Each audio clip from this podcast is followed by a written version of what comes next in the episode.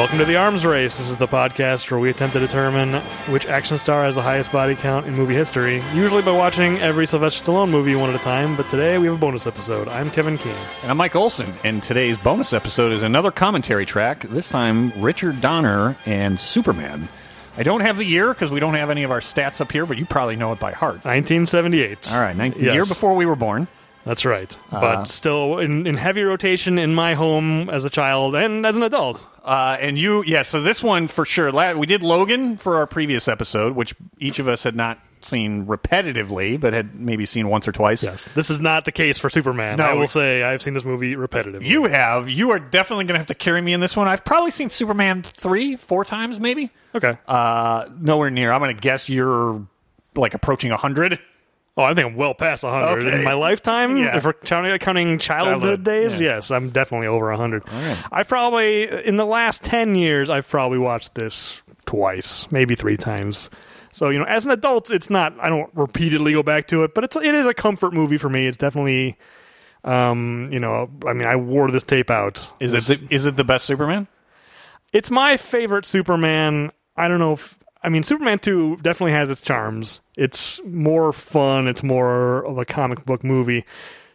Superman can be a little self-serious at times. I actually like that. I like that it at times is making is taking this material very seriously.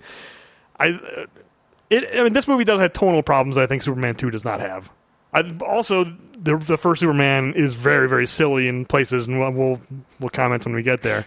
Um you know, it's it's it's far in both extremes. I think Superman 2 is it meets more in the middle. It's it still has silly moments. It still is taking itself a little seriously, but it's not I mean, the, you'll, I mean, the opening 15 minutes of this movie, you'll see if you don't remember. I don't remember that one. I mean, it's definitely better than Superman 3. I have a soft spot for Superman 3. Really? Superman 4 is the bad one. Okay. Superman, but we should. the we only thing I know about Superman 3, honestly, is that it's referenced referencing Office Space. That's the only yes, thing. that's yeah, because Richard Pryor is uh, shaving pennies to to uh, yeah It's Just fractions of a fractions penny. of a sense, yeah. Um, yeah, and they're also building a supercomputer robot something something. but Superman three is the is the movie where Superman becomes evil and then he splits into two people and fights himself, and that sequence is awesome. Okay. it might be my favorite scene in the, the Christopher Reeves series. Gotcha. Um, and I don't hate Man of Steel to be honest with you, although Not Batman versus Superman and the rest, where that series went, I didn't like, but I don't mind Man of Steel. and s- yeah, and so for me, the where my I guess knowledge or soft spot, I was a huge fan, and I, I actually might not have watched the last season, but Smallville, I was a huge fan of that show. Watched all, the and the early seasons actually really were. It was a good show. It, it really was. Yeah, I've always heard that, and it's one that should appeal to me. As uh, I mean, it's, certainly I'm a fan of the Christopher Reeve Superman movies, even Superman Four, which is atrocious. I can still watch it because I still find Christopher Reeve very, you know, charismatic in this role. But it is atrocious. It's one of the worst movies ever made. Not Made- Richard Donner. No, no, no. Um, and and not even Warner Brothers. Cannon Films bought the rights to Superman. We've we've talked about Cannon Films, and you know they were very cheap, very uh, questionable financial practices type of. And also they were they were falling apart financially at the time. Like they were going out of business. They ran out of What money. was DC thinking?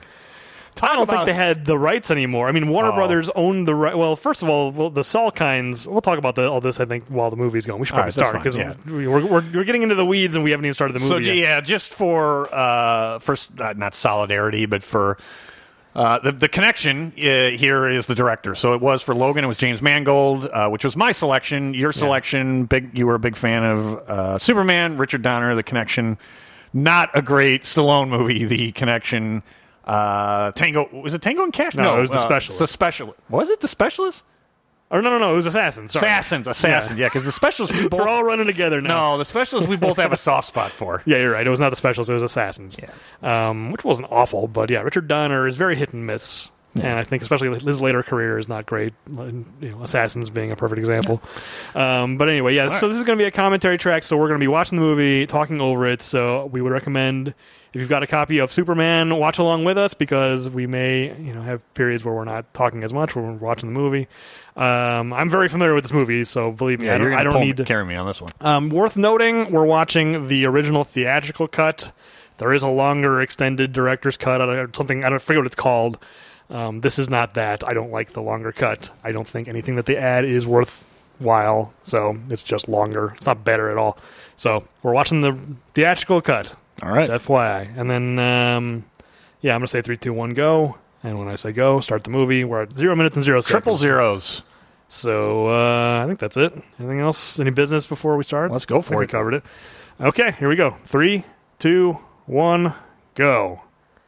I will say right off the bat, I really love this old '70s Warner Brothers logo. Uh, I do too, and I can't. I think maybe the most recent movie that I've watched because I do really appreciate current films today that are set in different time periods. Probably the most recent I've seen is I just rewatched The Nice Guys, which I still love Shane Black. I wish that movie would have done better. And it does pull up the that that that exact version of the Warner Brothers logo. I really enjoy movies that bring back the logos if they're set in a certain time period. Really love when they do that. Yeah, I think I, I think Doctor Sleep might have also used it. Okay, so Because did The Shining use that logo? I think it did. I think it did. So let's just get right there. I did just watch Doctor Sleep. I loved it. I'm not Good, sure I'm if glad. it was the theatrical or director's cut, but it was on HBO. Blown away. I think that's probably the theatrical cut. I, I just bought it on 4K and I watched the theatrical cut. It's not that different. Okay. It's more pacing. I think the, the, the director's cut's paced more like a Kubrick film. Yeah. And the theatrical cut is more like a modern film. But I mean, yeah, I, I think both cuts are really good. Yeah, I wish it as much like the Nice Guys. I wish it would have done better at the box office because I actually would like to see Yes. more kind of from that universe. Yeah, agreed. Uh, and I know we're talking about Superman, but since we got off on this tangent, I really, you know what? So there's sometimes Ewan McGregor. I really like Ewan McGregor. I mean, I, He's I really do. He, he's fantastic in it. He's one of these actors that you take for granted very Yeah. easily because he's he's just effortlessly good in everything he's in.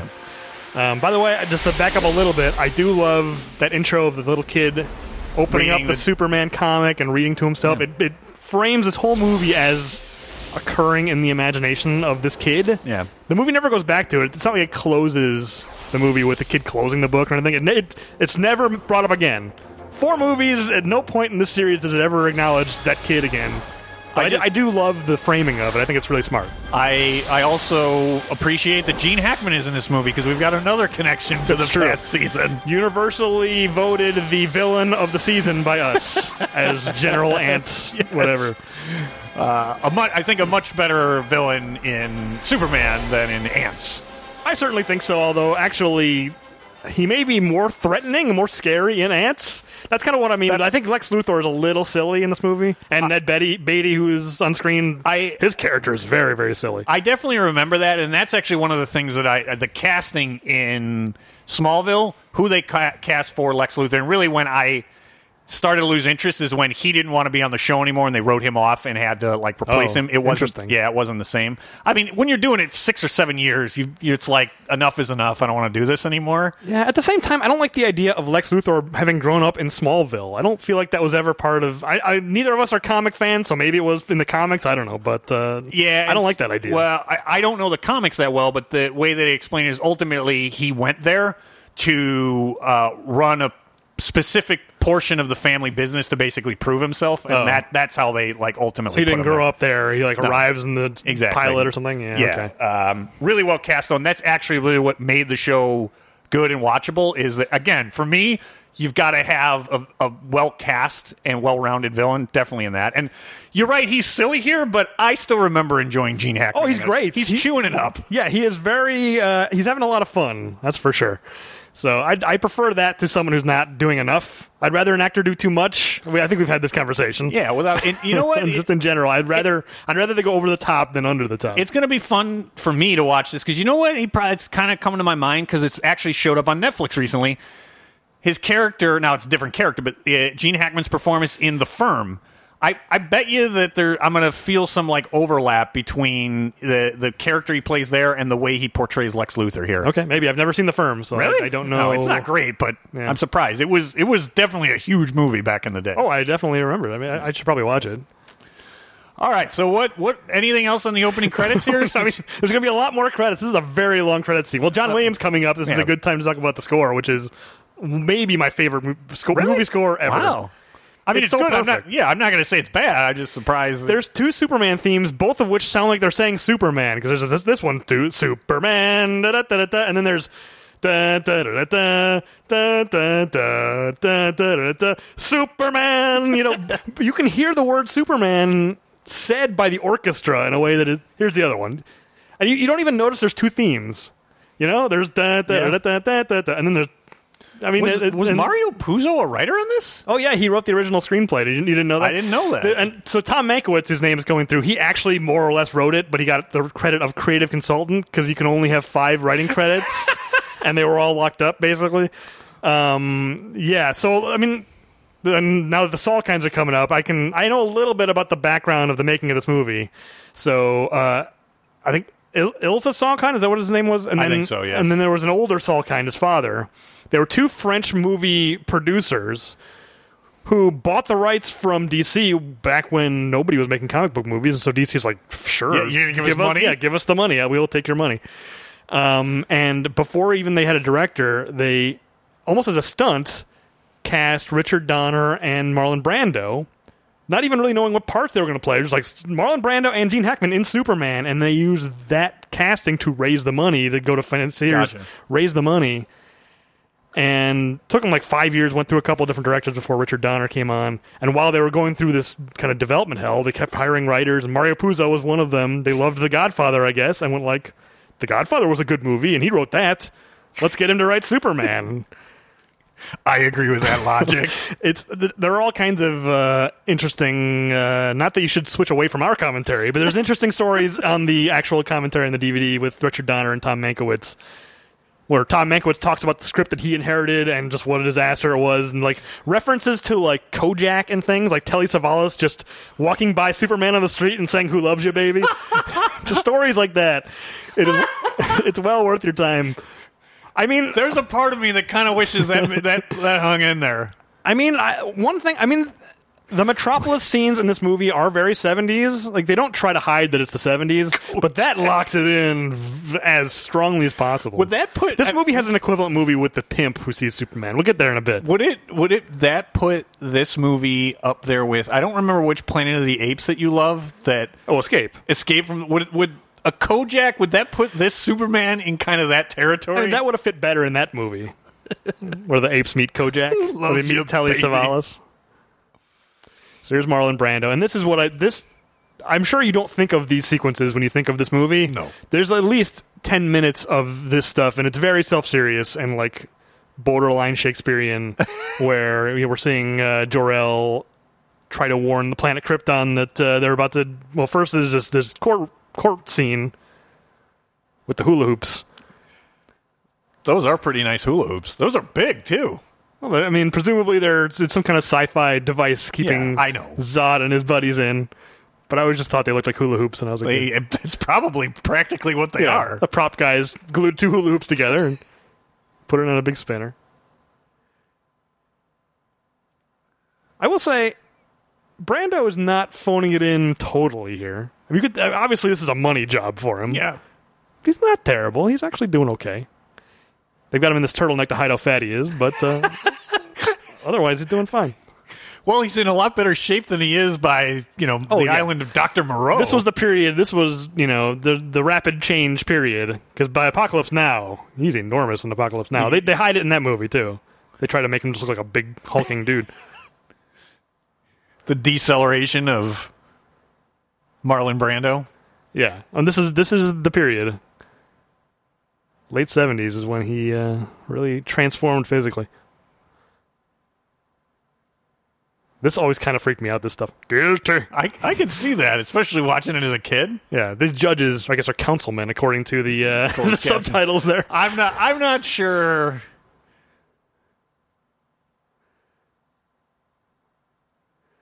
I always felt like Zod is really. He's really letting those other judges off the hook. Oh, big time. Why Yeah, you alone will be held unanimous. Well, responsible? wait a minute. Hold on. What about all the other ones? I basically, I guess, when they sign off the TV, their their responsibility is gone. because they know that he's going to hold. They're like, "This, this is on you. We're going to vote guilty, so he doesn't blame." I want to vote early and get out Yeah, because exactly, yeah. whoever the last vote is is who Zod's yeah, what if. Jor El had voted first, and the guys in the screen like, "Uh, looking Oh. around." uh, pr- present? right. It really is very much like a Zoom call in the mod- in the pandemic. It's courtroom done by Zoom. That would have been interesting if Jor-El said, "All right, Zod, how about this present?" Well, unanimous present is still it is, but he did, I didn't vote to convict, did I? yeah. This is pretty serious.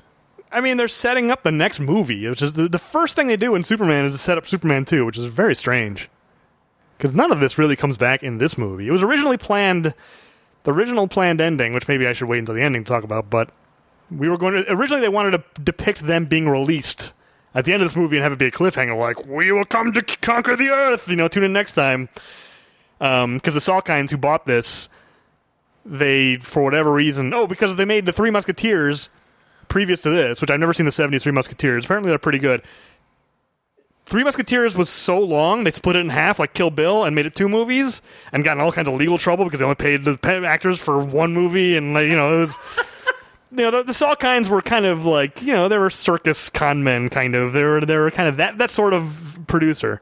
Um, but anyway, it worked out for them. I think I, I'm sure at this time they were still amid all the legal problems with Three Musketeers and Four Musketeers, the sequel, which were both filmed together.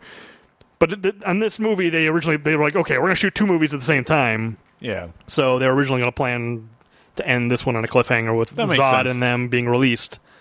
But then when they didn't end it that way, it's like, you know, it's still strange that this, mo- this sequence is here. I mean, ju- I've, al- I always thought when I was a kid that is such an efficient form of imprisonment. It is the Phantom Zone. The f- I mean, man, it, It's just a trapezoid. Put them in the trapezoid. put him in a trapezoid that barely takes any room. Right, and then it, it takes no room. You could put it in a filing cabinet if you wanted to, but they still send it out into space. Like, go to hell. We're not only going to trap you in this thing, it's literally trapped in a trapezoid. Well, they have to feel good about it though because they're not. Actually, it's not a trapezoid, it's a parallelogram. Okay, because the word right. trap, I'm trying to make a pun and it's not working. they're not in a filing cabinet on Krypton, so they survive. Yeah, I mean, that's exactly. That's why they shot it out into space. Screenwriters like, how do we get these guys out of here? Put them in a, in a parallelogram and shoot them out into space so they'll survive. So here's the stuff. This, I mean, nowadays this stuff kind of eh, people tend to, you know, equate this to like a, a climate change sort of a thing of he's trying to warn them and they're not listening. But in the context of this movie, it's like who cares why Krypton is gonna explode? It's like just get to it. Just, I mean, I, I really, I mean, really, I don't like this scene because it's unnecessary. I mean, you have to, you have to establish the planet's going to explode, but we don't need to see a whole argument about it. All these old people, like, well, yeah, maybe. Well, hold on though. Jor El's probably like, look, hey, we had this tough council vote, and now I voted your way, and you're you're not backing me up Sure, on that's true. I'm taking the blame for the, the super criminal. Zod is not happy with me. Well, also uh, the you get the sense that Jor-El is the one who kind of caught Zod and stopped him from his insurrection to seize control of the planet. I think originally they, and I think I think maybe Man of Steel is kind of like this too, where Zod is also warning them that the planet's going to be destroyed, and because no one's acting, he's like, I need to take charge and Yeah. you know, see, like his intentions were good. I think that's how it is in Man of Steel, and I think they originally were going to do that, which would have been interesting. Like, yes, he's a villain, but he's trying to save Krypton. And he's he's taking extreme measures, which are Right. clearly justified because in five minutes this planet's going to explode. Is it five? Well, I guess it's five minutes. It's He- screen time. he- I was going to say because he gave it thirty days at least. Yeah, that's still not a long time. It's got to be urgent, urgent enough that he's got to send Superman off. You know, Jor-El is very respectful of the norms of this society. He'll remain silent. The planet's going to explode, and he's just like, okay, if you say so. the council has ruled. I have proof that the planet will expo- explode, but you know I'm- what? The I gotta- law is the law. I'm going to go down with the ship. he does, yeah. Yeah, I think that's why he doesn't leave because he's just like, "You've ruled that I can't leave. You didn't say anything about my You child." wanna- yeah, you want to talk about respect for the rule of law? boy, he's really he's lawful good. That's for sure. I do like the design of Krypton in this movie, although you can't can't imagine living there. No, It's just like this weird. I don't know if it's ice or if it's supposed to be like crystals.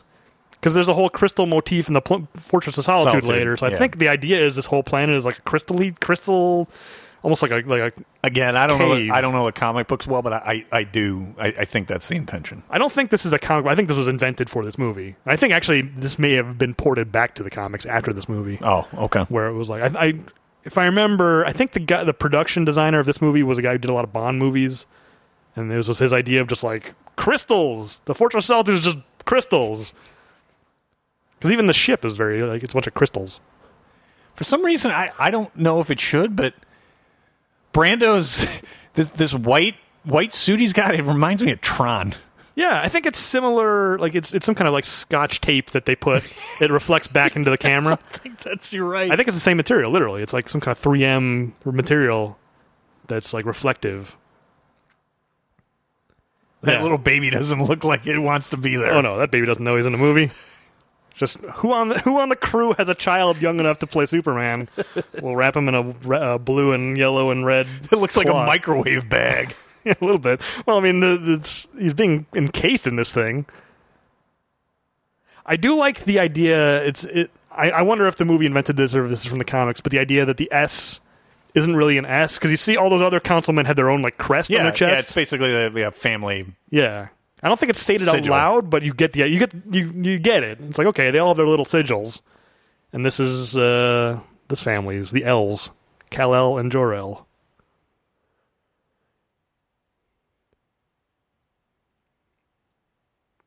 This is way more serious than I remember. It's very uh it's very serious. I mean, I I kind of like that because I mean, comic book movies there weren't many of them first of all around this time, but certainly they were not taking their material seriously. So I think maybe this movie airs a little bit on the opposite side of like hey, we're not making a silly comic book movie. We're trying to make something, you know, that's has more substance than that. So we need to really convince people to take it seriously, and that means being very, very serious at the beginning. The movie lightens up and becomes, you know, I think frequently very funny. Yeah, and in, in fairness, the planet is about to blow up, so Yeah, it's serious business. it is kind of serious business. Yeah. This speech, but he gives a big speech here where it's it's all like intoning important words to his son who clearly can't understand him. You know, this is for the audience, obviously. you know, but is this recording? Is is can Superman play this back later? Maybe. Well, at least in like Smallville, yeah, when he- go to the Fortress of Solitude, all those crystals basically Yeah. were the you know recordings and the ability to Well, and that's the case here, but unclear if this particular speech one that he's giving is, is being recorded. crystal. Yeah, I got you. Maybe.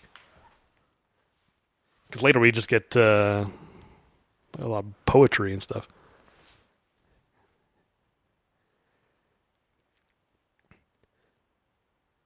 But as much as I like the crystals and the kind of design of, um, you know, Krypton and by extension the Fortress of Solitude, it's so antiseptic and so like, like there's no benches even or like places to sit. How do you live in a place like this? I just don't buy it as a real place. It's like it. I mean, who cares the, if it gets blown up? It's not a living space. It's like from the lowliest peasant to the mightiest pharaoh, everyone loves a good true, sit. yeah. So I mean, there's got to be somewhere. sir, I'm in your debt. I mean, Jor El is a pretty serious dude, but he's got to sit down every once in a while. I would assume. Meanwhile, Superman's mom has nothing to say. Nothing to say. You're right. That that You're you're not Marlon Brando, so you don't get to speak. it is a different time. She actually reminded me. A li- I don't know the actress's name. She reminded me a little bit of Renee Russo, actually. Yeah, she has a little bit of that vibe. I, I forget her name. She's more in two because when Richard Donner was fired and replaced by Richard Lester, who finished making Superman 2 because they didn't finish it. That's a whole story we can get into later. Um, they didn't want to pay to use Marlon Brando's footage, which they had already shot. But if they. I think by that time the lawsuit had been settled, and it was like, no, if you use Marlon Brando for Superman 2, you got to pay him again. No, like, screw that. He's expensive. And so they brought her back to re record all of his lines. He's, he's expensive. He is right. I mean, he's Marlon Brando. I know. It's like once they raised the money to make the movie, we don't want you anymore. We didn't actually pay you to act. We, we paid you to be a name. We needed your name Yeah. on the billboard. And literally, that's that's what happened. um, eventually, his his You were a footage. financing technique. He was. You can see Brando's footage in the Richard Donner cut of Superman 2, which is not great because it's an unfinished movie. It's interesting to watch to see kind of what they would have done, but it's an incomplete movie. They're using like test footage and Scene missing. yeah, there's a lot of that.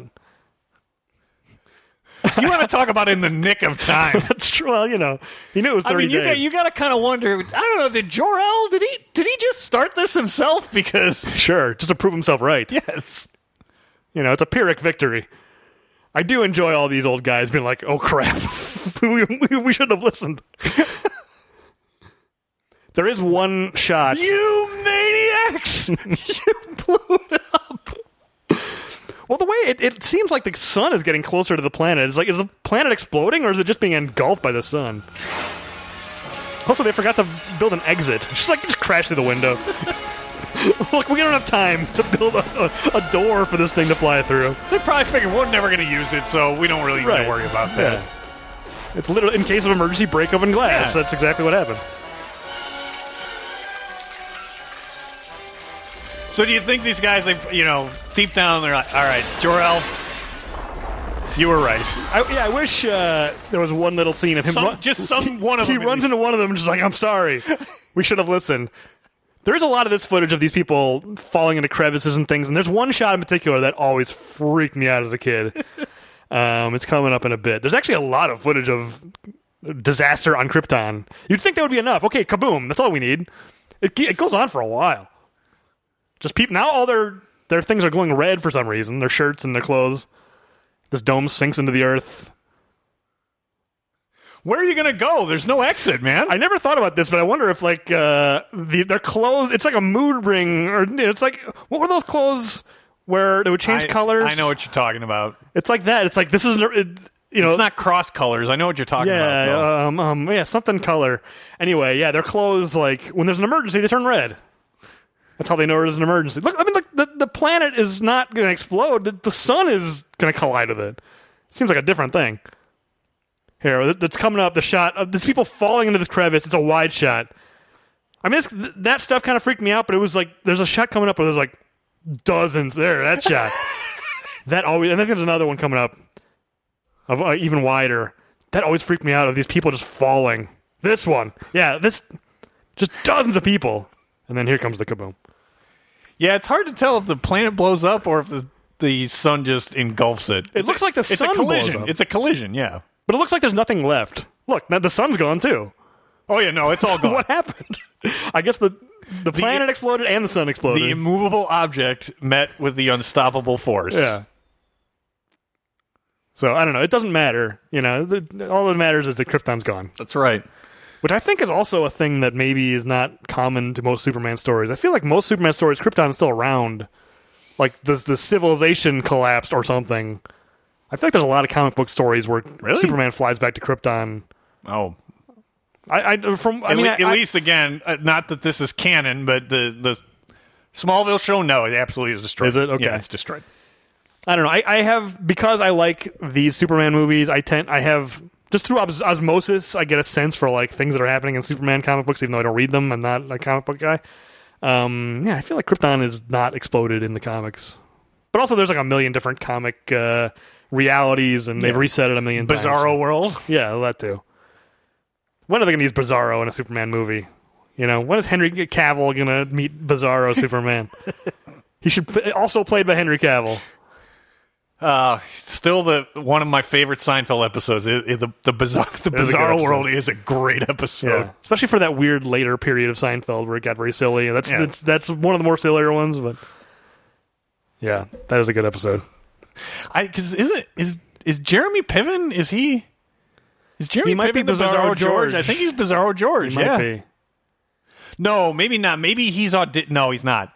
He's auditioning. right. He's auditioning to play He, he TV auditions George. to play TV George, You're the, just after the raisins go. You're right. Yeah. But there's a lot of alternate Georges and Kramers and Jerrys on that show. Are. So then, should I assume that Christopher Reeves is he?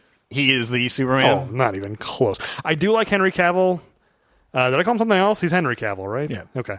Um, I do like Henry Cavill. He's in a lot of bad movies, and even Man of Steel, which I think is okay, still not good. But I think he can be a very good Superman. But even, you know, he's like 80% maybe tops of what Christopher Reeve is. Christopher Reeve is perfect for this role. Um, you know, when he finally shows up, uh, we could talk more about He's- it. But um, So he's better than Dean Cain. I never really saw that show. Uh, Dean Cain just seemed like a tiny little guy. Yeah. Superman's got to be at least six foot tall. I did I like. I, I I didn't see many. I've seen you know a few. I didn't like Teri Hatcher as Lois Lane. Oh, sure, Teri Hatcher. I, I you know, in any role, I wouldn't mind Teri Hatcher. Speaking of Seinfeld, That's right. they're spectacular. That's right. Uh, and here's Glenn Ford as uh, Pa Kent, which is also great casting. The only other Glenn Ford role I think I've seen, he's in. A, a, oh boy, I'm blanking on the name of the movie now. He's in an old uh, uh, film noir, Detour, I think is it called. No, never seen it. Not Detour. What movie? He's in some old film noir. They're very uh, nonplussed. I know that uh, that word means different things in different countries, but the American sense of nonplussed, they're not really bothered that a child came out of a meteor. They're just like, oh yeah, sure, let's adopt him. He looks nice. Yeah, he's grown a lot. I'm not sure if it's implied that he's been in space for like three years or if it was like an accelerated growth type of thing. Uh, I I think it's safe to say that he probably just was in space and it just took Yeah. that. I mean, because it takes a long time just to get to Mars. Oh, sure. So- Well, uh, we talked over it, but Marlon Brando does say like by the time you arrive to Earth, many thousand years will have passed, and because yeah, I'm sure I don't know if it's because of relativity or what, or if it's some kind of you know sci-fi shenanigans. But point being that a child came out of a meteor that fell out of the sky, and they're just like, yeah, this is not that unusual. Let's fix this tire.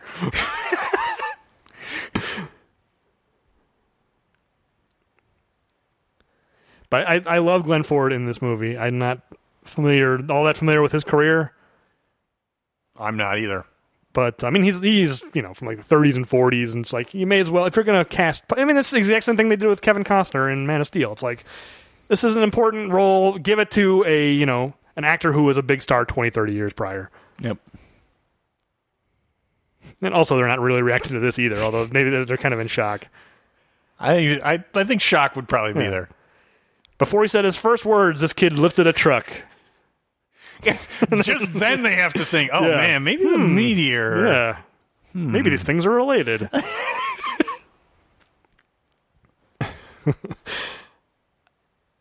oh, shucks, he says as he throws down his rag. Golly gee, this child is lifting a truck. Not reacting properly, in my opinion, but, you know, they got to just establish this stuff. It's a lot to get through before they get to Superman. This movie does it. It does. It's a pretty good job finding the balance of like you want to take your time and spend time on this stuff, but you don't want to make the whole movie an origin story. Yeah. Like you want to get to Superman. It is a lot of pre-Superman stuff. Yeah, and so like the Smallville the show, that's exactly what it was supposed to be. So they did dwell on it to the point where it's like, But that's too much. I want Superman. I, think this is why I never watched Smallville. It's because like, well, small Superman movie or Superman story with no Superman. I would've- They're leaving out the best part. I would have normally thought that, but like you know, because it's. I mean, look, it was also the network is on. It was a. It was. I was too old for it, but it was still done well enough. I'm sure it's. I've heard nothing but good Yeah. things. I'm sure I would like But the, it. the but- point being is that like him, like basically going through puberty, but then like learning, you know, trying each of the powers over time. Oh, like he starts. that's how it's develop- depicted. Is it as Yeah. he as he goes through puberty? Yeah. Not like this, where the, the little boy is able to lift a truck.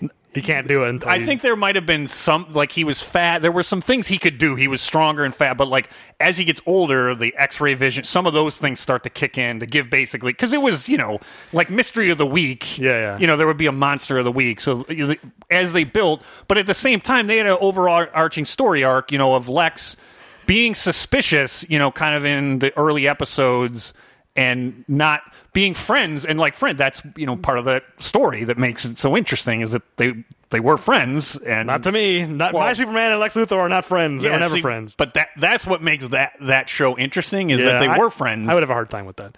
Uh, how heavy-handed is? I just I like this. it's like a shotgun. You can kind of see the cannon that shot it out of the grass. It's buried. It's buried in the grass. You can see the poof of, of smoke from the cannon. Um, I was gonna, but how how heavy handed are the uh, uh, the metaphors that the uh, uh, puberty metaphors? Is it like It's not. It's not too. Bad. is it like your body is changing kind of a thing? No, it- how- I, I honestly I think they do. This, I do well like this written. effect of him just running, like clearly being hung by wires, going. I'm I'm uh, kicking my legs and probably kicking the cable. I think that looks very silly, but in a way that is fun. Sorry, go- Incredibly silly. I interrupted. Sorry. No, I, I think that the writers in, in Smallville balance it well enough that it was it wasn't corny and it wasn't roll your eyes. It- it's but, not. but it was also you know written you know trying to you know be a show on the CW you know Right. back then. So Yeah, that's the other thing is that that show seems so low budget, and for most episodes, I'm sure it's fine, or he doesn't have to do anything too Yeah. like fancy, or he's not flying really. But It seems like the later the sense I got was later that show got, the more Oh, it- Superman stuff happened, and it's Yeah. like I get I, I I would worry that the budget was too low and it would look No, believe it or cheap. not, I mean it wasn't it wasn't super super high budget, but it, the effects were believable enough. And most Yeah. of the time, that wasn't what it. It was really pushing the story. That that's what it was selling. It wasn't necessary. It wasn't a movie, right? So it wasn't selling the effects. It would do the effects when it needed it. It is interesting watching this now. Like I, like I said, they weren't trying to hide when it was set, but this is so clearly the fifties. Yeah. I do like this moment. I don't know who this guy is who plays teenage Clark. I never really, it never really uh, registered with me when I was a kid that this is not Christopher Reeve because they're dubbing Christopher Reeve's voice Yeah. and they've put a fake putty nose on this guy to make him look more like Christopher Reeve. And, Are and you now, now, chin putty and a fake nose. now in uh, we're only watching this in uh, in HD. Luckily, I was able to get this Blu-ray to work on my computer. Um, but so we're not watching in 4K. But in 4K in particular, you can tell like this is a fake nose this guy's wearing. Um, it works well enough, but honestly, it wasn't until like my late 20s where I went like, oh, that's not Christopher Reeve. That's another actor, and they're dubbing Christopher Reeve's voice. It's so clearly not him, Yep. but for some reason, I just as a kid, I so thoroughly accepted. I wonder why they chose to do that too and dub the voice. I mean, he's a teenager. It's not that big of a deal to. Yeah, maybe his voice was so different from Christopher Could be. Reeves. Christopher Reeve in, in the dubbing, he's trying to give it a little bit of a teenage squeak. I can see it. Yeah. We're talking over it, so it's already been in there a couple times where he's like, yeah, I'm, you know, he's he's doing a little higher pitch. It's a lot of this movie. I mean, I don't know. There's probably ten more minutes of teenage Clark, and it's it's a lot of movie to be, you know, an actor being dubbed by another actor. I guess this is a, this is a more common thing back then. Like Bond movies used to do this all the time. Goldfinger. like yeah, yeah, exactly. Goldfinger himself, yeah. Um, and a lot, most of the Bond girls in the '60s and '70s, it's just like, you know, they're all dubbed. So maybe it was just a thing. It's more mo- noticeable now.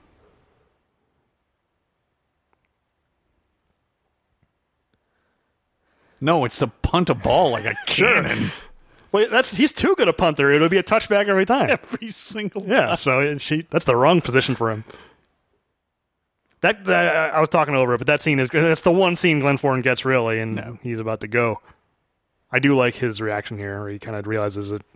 I don't know if it's a stroke or a heart attack, but this line. He's there for that one line because you believe it. He, Yeah, he do. knows. He knows that something's bad's happening. He says, "Oh no!" Like it's very quiet and very understated. But it's almost like you know, if if the Krypton stuff was really like super serious and overblown, this stuff is still serious, but in a kind of you know, it's it's obviously you know, it's Smallville. It's very kind of understated and simple, and like you know, this is farm life. It feels more grounded. Yeah. You know, not crystal palaces. It's you know, just like people living on a farm. I, I I really do like this whole sequence. It's a little long, but and and you know it is overly sincere, but it's sincere in a way that works for me. But that that moment where he tells him, you know, you're here for a reason. That's essential for the ending of the movie, so for sure you needed to have that.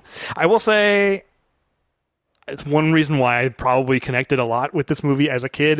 You know, me personally is it's maybe one of the most positive depictions of adoption in the history of fiction. You know, because his his Yeah. adoptive parents are essential in making him a good person, which is essentially what makes him Superman. His powers come from his his you know his birth parents, but he's Superman. He is the good person that he is because of Ma and Pa Kent. Yeah. It is maybe the most positive depiction. You know, when most depictions of it, I mean, you know, it, it's uh, it's put that kid under the stairs. You know, there's so many th- that Yeah, version heck of the way adoption is, and you know, step parents and stuff like that, non traditional No, parents. I, I can. What's funny is I can certainly, I can certainly understand it. And what's funny is that, you know, when we were going through the adoption process, not that I thought our son was going to fall out of the sky in a meteor, Right. but honestly, like the I, we had watched this show like years before. Uh, not we had watched Smallville years before, and like so in my mind, actually, like adoption and being the adoptive parents and nurture being very prominent and important like was in my mind as you know, we're still going through the parenting process. You know, there's some things that I question, like there's some things I think nature, no matter what you do on nurture, Sure, that's the same here. I mean, he's still super. He still has these powers that Right. come from his birth, you know, his, his Yeah. biology. But exactly. you know, if not for Ma and Pa Kent, he could, you know, Oh, use his powers to rule the world. Yes, it could have been on a much different path. It's Absolutely. because of the man that he has become, because of you know his upbringing.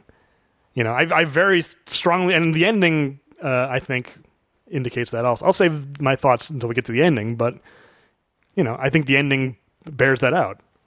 Yeah, and I, there uh, there certainly are a lot of you know traditional kind of depictions of adoption. Superman in that story is definitely the antithesis of what most of the time you see Yeah. TV and movies of, of adoption, without a doubt. I, I have not read or seen any of the Harry Potter movies, but I get the sense that that's one of those where I, I think that might be step parents or something, but or like you know, I, I, I'm not sure.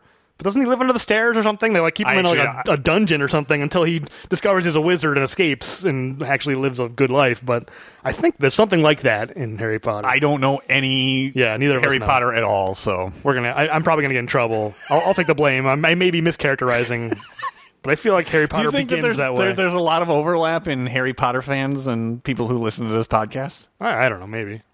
I mean, Harry Potter is just very ubiquitous. We're we're the rare exceptions that we don't know anything about Harry. Potter. They were huge books. I just, you know what it was? Is it was so popular. I just wanted nothing to do with it. That that's what the problem was. I just have no interest. I don't like. Well, You don't like wizard? it's it's it's uh it's going to sound hypocritical considering how much I love Superman, but I don't like magic in stories generally. ah, you, you, yes, But to me, this isn't magic. I mean, it is obviously. It's it's it's fantastical. but it's not magic.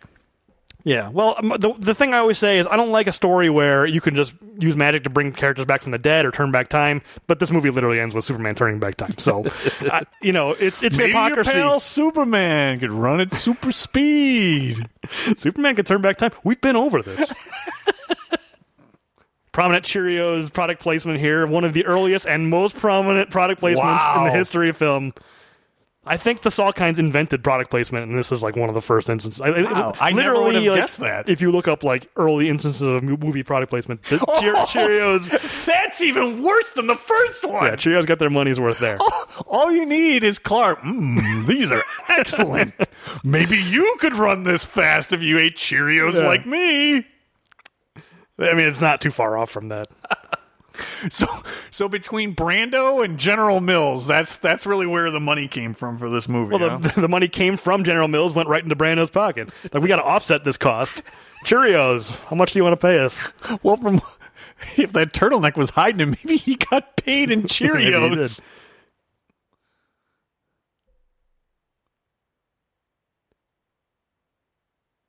And also, so in my in my universe, Martha Kent is not nearly this old in in my universe.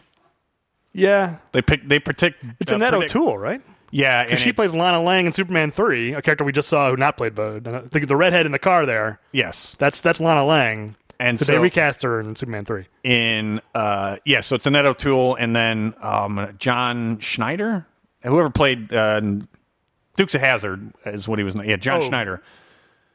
Okay, He was either Bo or Luke Duke. I always forget. the I other guy's shouldn't- Wopat, something Tom Wopat. Yeah. so not not Tom Wopat. the other not guy. not Tom Wolfe. Yeah, he plays Jonathan Kent, and so Okay. they're you know they're probably whatever when that show starts. I don't know somewhere in their forties is my my guess. Yeah, I mean that's that's a trend. It's like it's like uh, Aunt May and the more Yeah, recent with Spider-Man uh, movies. uh, Marissa Marisa Tomei. Oh, another Seinfeld reference. She likes short, balding men. You've been watching my cousin Vinny a whole lot. she won an Oscar for that, you know. Marisa Tomei. Yeah, it works here because you know I think it's you get the sense that this couple you know is infertile for whatever reason, probably have been trying for you know decades, and you know missed their window, and Yeah. now I think they even comment, you know, the good Lord sent us this boy or whatever uh, Ma Kent says earlier. I do love this shot and this moment in the score. Again, it's very sentimental and it's very kind of. Uh, uh, yeah, just overly sentimental, but just the John Williams score here and this crane shot of coming over the wheat and Yep. it's going to crane up in a second, I think. Like this is just a long shot where nothing's happening. They're just looking to the horizon, but I do find it very emotional and affecting. You know, I mean, most of that's John Williams. It's such a good score. I, I mean, I'm not. I, I, I could very easily spend this whole commentary Just talking, talking about, about his music. There are a couple of uh, pieces of music I want to highlight in particular. So I'll talk about those when we get to it. This feels like a Bond movie. Yeah, this looks like stock footage that probably a Bond movie also used this shot. you know, they bought it from some library. Like I don't, it's zooming in, but oh, I guess there is a person down there. Well, you can barely yeah. tell. It wa- it was something. Yeah, something's down there. Could have been a seal for all we know. It's nature footage. Ah, it'll look like a person. And then suddenly we're on the Bond soundstage. This is the largest soundstage in England that Bond shot on. Oh, This is they they built this for The Spy Who Loved Me, and so it was relatively new. And this might have been the first non-Bond movie to shoot here, with a big tank and everything, the water tank. It does look like a soundstage, though. it does. You know, it was the '70s. They were doing what they can. They didn't have Yeah. CGI. It's it's good for the time. I was just say there's nothing nothing wrong with it. I'm not not knocking it. Yeah. This plot point where Clark just like suddenly senses, oh, there's a green crystal in the barn, and he goes and he grabs the crystal and like gets a psychic desire to come to the North Pole and build the Fortress of Solitude, or to have the crystal build it. Very, you know, this is some real construction, you know, process. Like whatever the Kryptonians were using to build stuff, we need this technology. Well, just chucks this crystal He and chucks suddenly- it, but here's the problem: is what it builds. There's no benches. There's still nowhere to sit. I think at, at the very least, the Fortress of Solitude has like levels where you could sit, like Kramer. It has levels.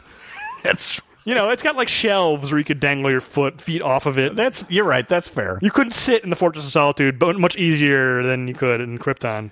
It's a good thing that he didn't, you know, give it what he gave it for that punt because he might not have ever. That's pretty good. I mean, look at that. That's at least 200 yards.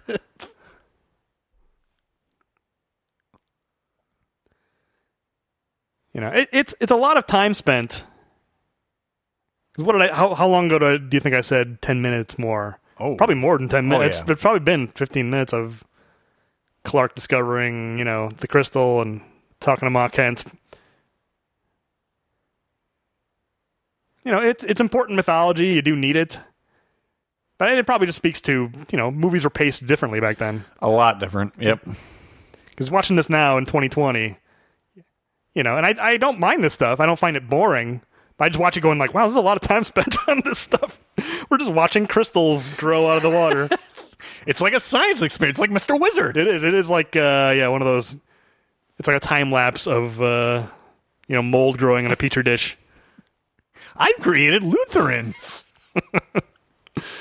I can't get through get through an episode without at least a few Simpsons references. That's fine. That's that's what we do.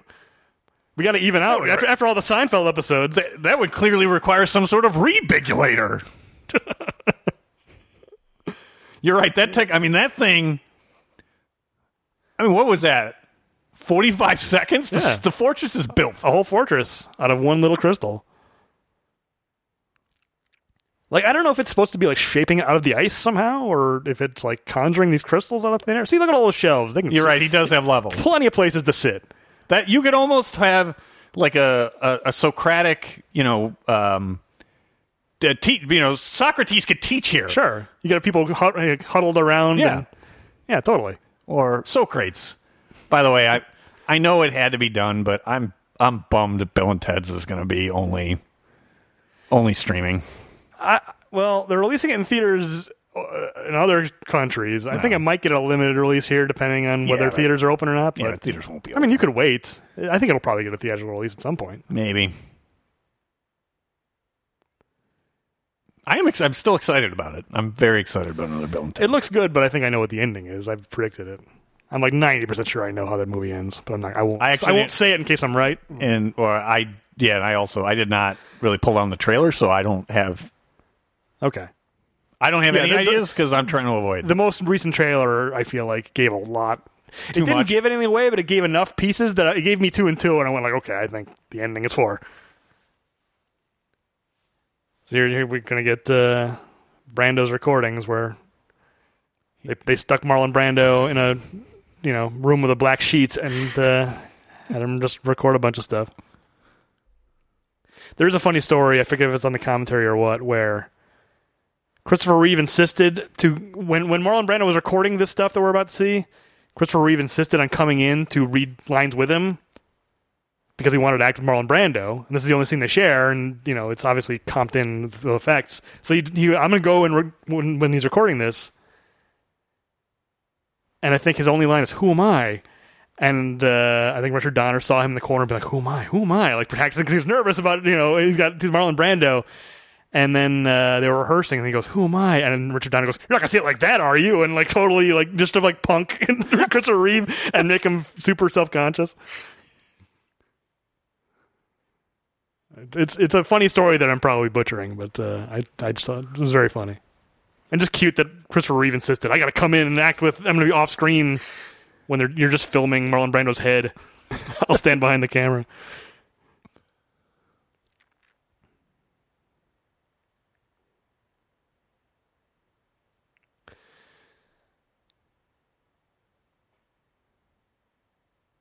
He's looking down, reading his lines. yeah, I was wondering the same. He literally did that in this movie. Uh, that they talked about that too on one of those commentaries where he had cue cards hidden all over the set when he was when he had the baby. I think they, had, they said like in the crib of the baby or whatever, you know, the, the, the spacecraft.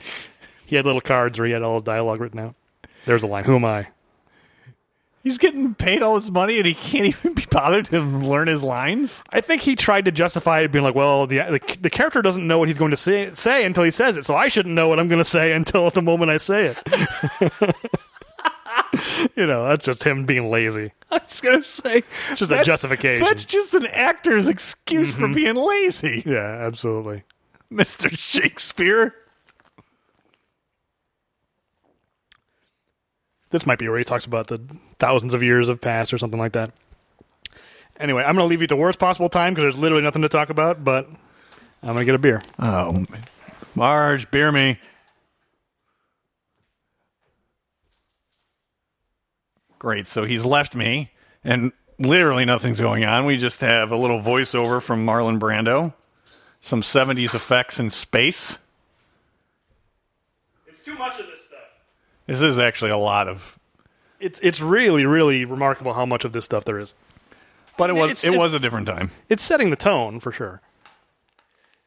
By the way, I realized my mistake because you know since since we don't really prepare prepare for these, it's just a commentary. We're sitting watching the movie and talking, which is you know I'm gonna I'm gonna have a couple of beers because I don't have like notes to read. I don't I don't care. But um, I realized in the Logan one, I made a mistake because I forgot Logan was Canadian. Remember, I went I got Miller Lite because I figured that's the most Oh. Logan, be- but he's Canadian. I should have got a Molson or something. Uh, yep, or I- Labatt Blue or Yeah, whatever. it's some kind of Canadian beer. I got a Sam Adams. It, I figured this is the most uh, truth, a- justice, and the American way beer. that is as American as you get. yeah.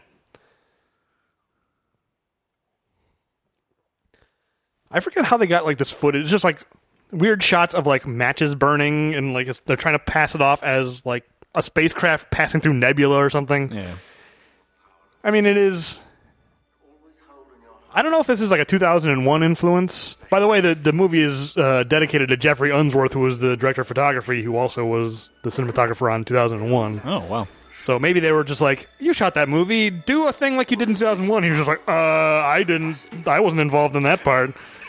I have sent them. So yeah, I, I don't know. I, I suspect this is probably a 2001 thing. Where they were they were going for that sort of a thing, like a Stargate. We're gonna travel through dimensions, and it just can't came out like this. And then Marlon Brando turns into a crystal I was mask. gonna say that mask reminded me actually of Jim Carrey in the mask. Yeah. Smoking. This is a cool moment, though. I mean, this really sells. It's a good introduction for Superman, you know? Presumably, he's been here for years and he's been training with his dead Yeah. father, and now he's Superman. And there's the full shot of him flying, and like the wire work in this movie is pretty good generally. Like a shot like that, excuse me. That went right into the mic. Uh, uh, yeah, I think the wire work in this movie holds up pretty well. Oh, and how quaint when a newspaper Yeah, was the center of the universe.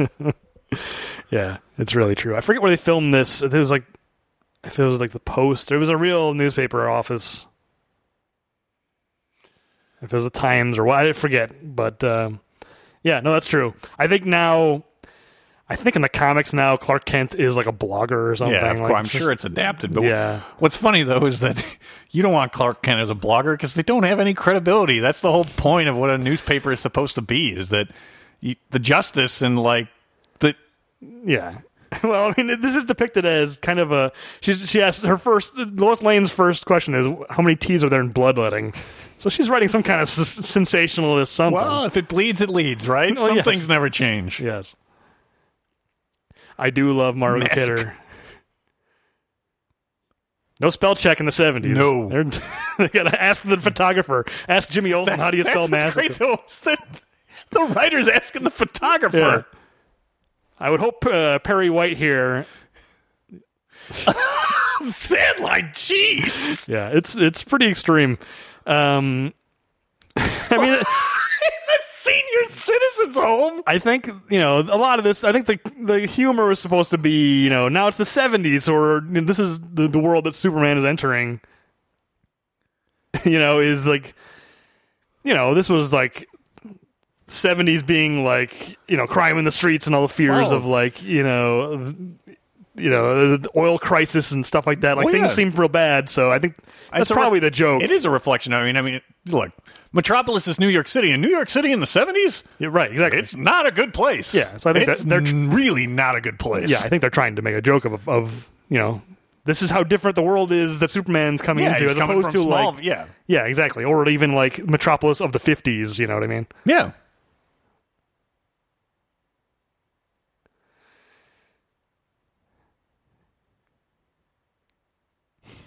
It's a joke right at airplane. Don't call me sugar. It's true. This guy's shirt always and his pa- look at this guy. This is the most seventies looking guy. Holy, it's like Leisure Suit, Leisure Suit Larry. Yes, That guy should not be working in a newspaper. Oh, he's gone now. He did not. Yeah. He does not deserve to be working at the Daily Planet. he had like a thing on his shirt that said like copy editor or something. He's back there and he's still in the shot. but uh, right. I think it was like, almost like we you must wear this to work. We must know what your job is. It must be written on your t-shirts. It actually reminds me of uh, Dennis Farina in Out of Sight with Michael Keaton. Let me ask you: You ever wear one of those that says undercover because he's got like a shirt that Yeah. says FBI on it?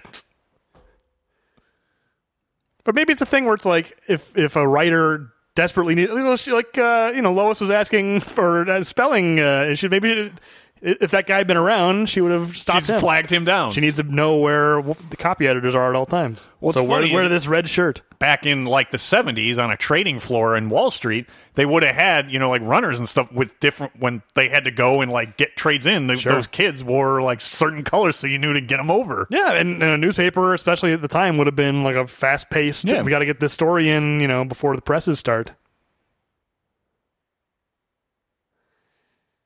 But anyway, I was saying I, how much I love Margot Kidder in this movie in particular. I think later in these this series of movies, she stops caring. Um, but she's, I mean, it, it's it's kind of a throwback to like 30s, like Howard Hawk, like the snappy dialogue and like, you know, as much as they're leaning into the 70s here, Yeah. it's it's the way this is written. You know, it's very snappy and very sharp.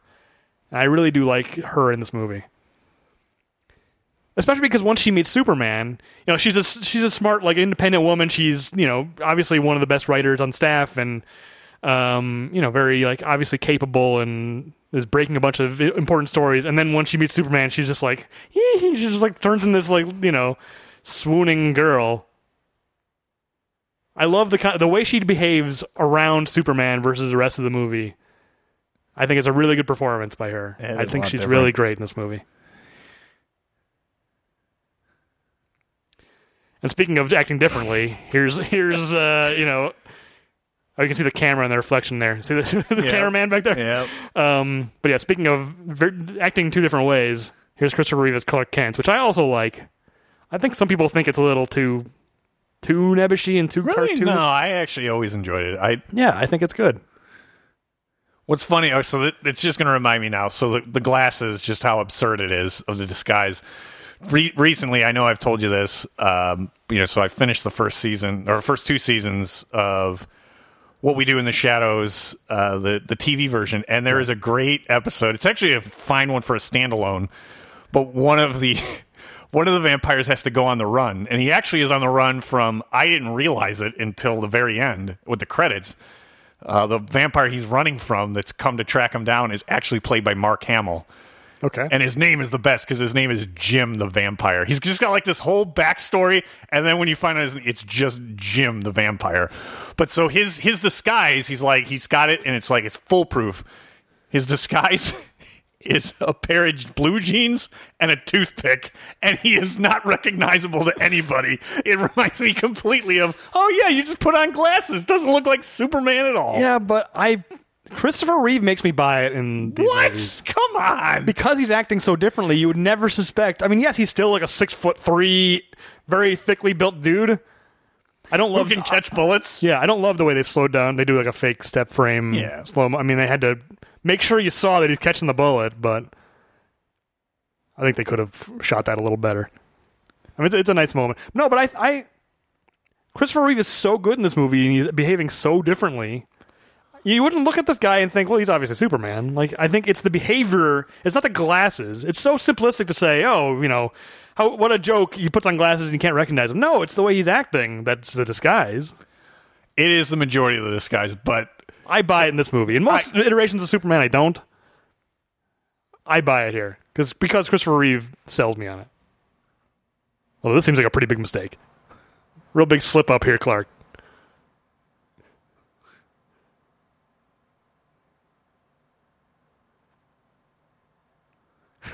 I mean, if, if he's going to do that, then you, yes, you, you should know that he's Superman. But you know, uh, for the most part, I buy it in this movie.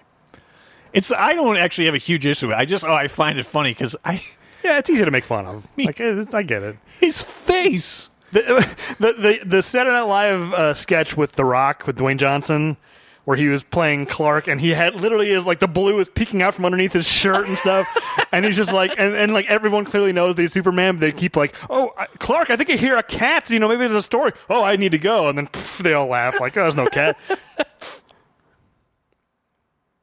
I always loved this guy, this blind uh, newspaper seller. He's got this dog to catch people stealing. Oh, I like it. This I always loved. I always loved this. But great, you just run. Like people aren't Right. stopping. Like this is Metropolis. Like no one's saying like, "Hey, you pay for the." You know, no I gonna say, passerbys yeah, are helping. There's a lot bigger issues if you're getting, you know, shot in alleys. There's a lot bigger issues than Ned Beatty stealing Yeah. a newspaper. yeah, And what's Uh, funny is he's he was only on screen for the. fir- I, already, I can tell. I vaguely remember it, but talk about a goofball. yeah. Ned Beatty. Yeah. Um, there was a really good piece written pretty recently. I don't know if it was an anniversary recently. No, it wouldn't because it's seventy eight, so that, there's no anniversary. But um, uh, Matthew Zoller, I forget his last name. Matthew Zoller Seitz. He's a he's a uh, critic. He writes for RogerEbert.com. Okay. um, among other places. And he just did a big write up of Superman recently that was really good. And my favorite part of it is he describes this character Otis, played by Ned Beatty, as a cartoon dog. And that's the perfect way to describe this. It's exactly right. So credit to that uh, that critic whose name I can't quite remember, Matthew Zoller Seitz, I think, is But not Poochie. No, he's pretty close to Pooch. I mean, he's not as cool. He's not as rockin'. He's- He's, not a third Fonzarelli. He's he has zero percent Fonzarelli. He's got a he's got a straw hat on. He probably has negative Fonzarelli. The Fonz actually. would never be caught dead in a straw hat. That's for sure. And in 1978, why is any why is this guy wearing a straw hat? Yeah, I don't know. The villains are. I don't know if there's a, intentionally a throwback. They kind of, you know, him and uh, and Miss Tessmacher as like the wacky sidekicks. You know, it's almost like a, a thing of like, Chaplin. or like, yeah, I get, yeah, yes, but also like Superman, like the the the the Superman cartoons of the 30s. He was always fighting like mad scientists, and then they would always have like a, a wacky like oh, because it was they were- Assistant or something. They were like they were cartoons, so actually it would actually it would be an animal a lot of the time. Gotcha. Like, uh, you know, not quite, you know, uh, anthropomorphized, but behaving barely, you know, in, in the you know believability of a real animal, like a wacky animal, Gotcha. stuff like that. But anyway, we're establishing the the roots to Lex Luthor's lair. I do like the way Lex Luthor is introduced. Also, Uh, almost like a Bond villain. There's actually there's a lot of crossover because they filmed this in England, and a lot of Bond people That's a great line. That is a great first line. But you don't see Lex at first. You see him pushing a bunch of buttons, and then this, Very- very this guy- Blofeld. It is, no, very much so. And Tom Mankiewicz wrote a couple of, who was the creative consultant on this movie. He wrote a bunch of Bond movies, so there's a lot of overlap. But yeah, th- I love this of just not seeing his face. Before you even see Gene Hackman's face, he has killed a man. It's true. Spoilers, but he's going to kill this man. Safety man, it says. There's no safety here. Nope.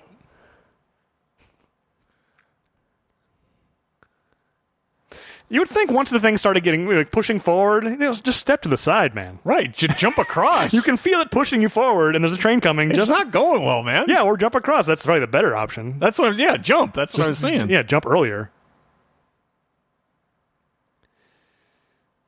I, I forget if the guy who died was named Aramis or if this guy's named Aramis. They were talking earlier, and one of them call it says Aramis, and I think that's a running joke in all Richard Donner movies, or like most of them. There's a character named Aramis. Oh, I, I don't remember one in Assassins. I don't remember. No.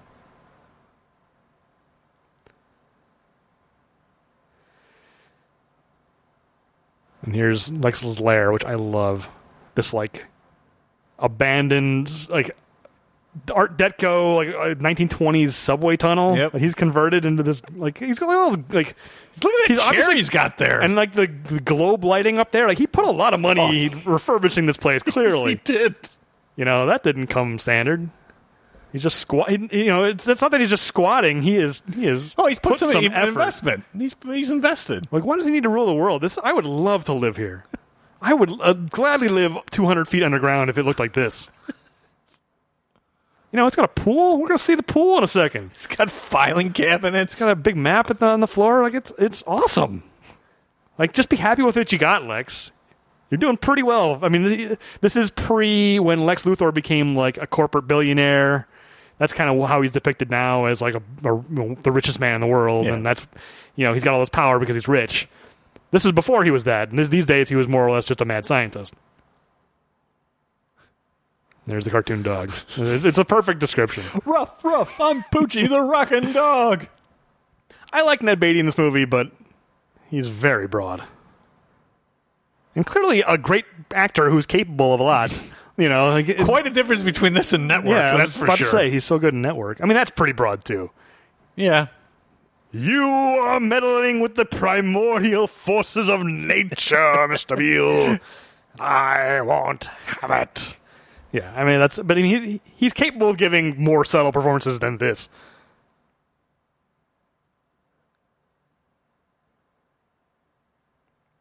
I don't love. Uh, It's something I noticed as an adult watching this that it gives away his plot that it's a real estate swindle. I would have preferred it if it was a little more mysterious. I mean, you, you you don't know all the details of his scheme, but he says right there it's the greatest real estate swindle of all Yep. time. It's like I would have rather not known that yet.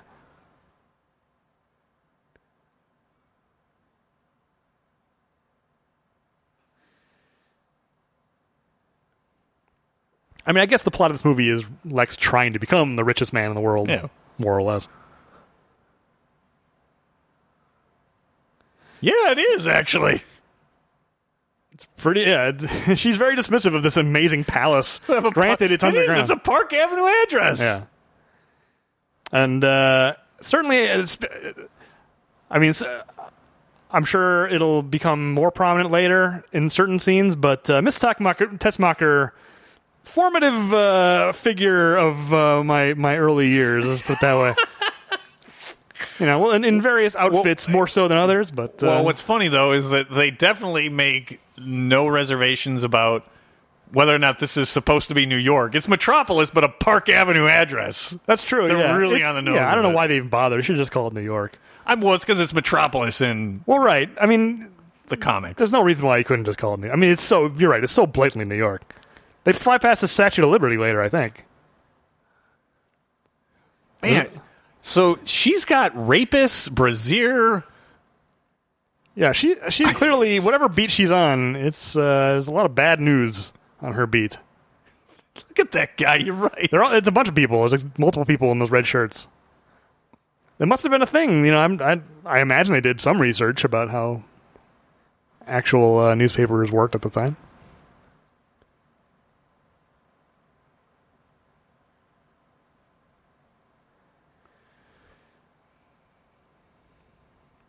I wonder. You know who? uh, Certainly at the time this was written, I'll bet that was supposed to be Nixon, because this was in development for a while. At the time, it would have been Carter, right? Seventy eight was Carter. Yeah. Uh, yes, was I think four? Yeah, because the election was in eighty for Reagan. So yeah, it would Right. have been Jimmy Carter. Maybe not. uh, And what year did this? Actually, probably this began development post Nixon. I would think. So, So it was- was probably in Nixon development for, like, was four years. seventy-two, but I don't remember when when he resigned in that term. Uh, yeah, like Sixty-eight and seventy-two, and then he resigned he somewhere. resigned in like seventy three or something. Yeah, I think it was seventy-three. I just wonder is you who you know who? I, mean, I guess they were just trying to make it vague who the president is. That's Yeah. all. It seemed very pointed. You know who? It seemed like whoever wrote the screenplay didn't like the president at the time. Whoever it was. I, I love the idea of a newspaper too with these gi- editorial features that Sure. they've got these giant signs of where the I mean, this is the age when there would be I- multiple I- floors, yes, and I you got to know how to find places, to, you know, where you're going. yeah. And now today there's the newspaper has like barely any articles Yeah. in it.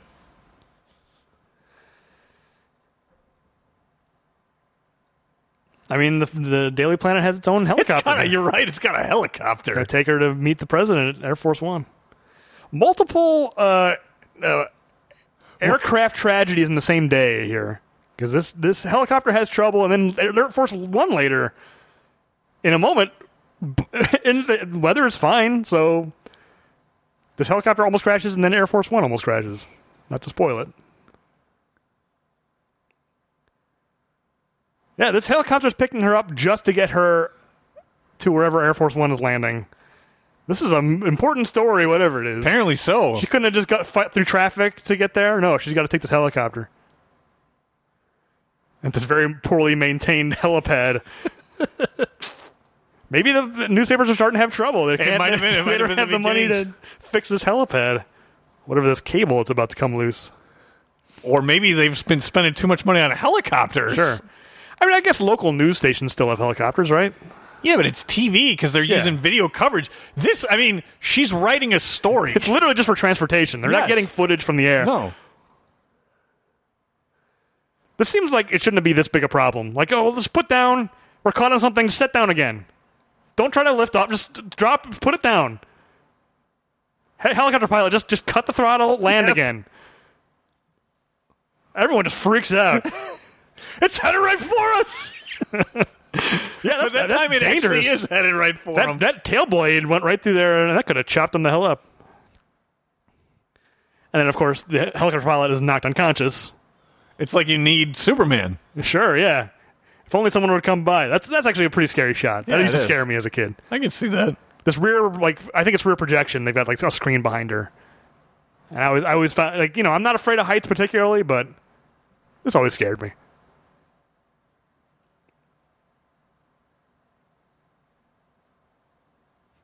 the crowd just forms right underneath it. Like, you know, where do you think that thing's going to land? Well, if Ghostbusters taught you anything, they're just going to line up right outside there. Sure. It They can't chant Superman, Superman like they chant Ghostbusters because they don't know his name yet.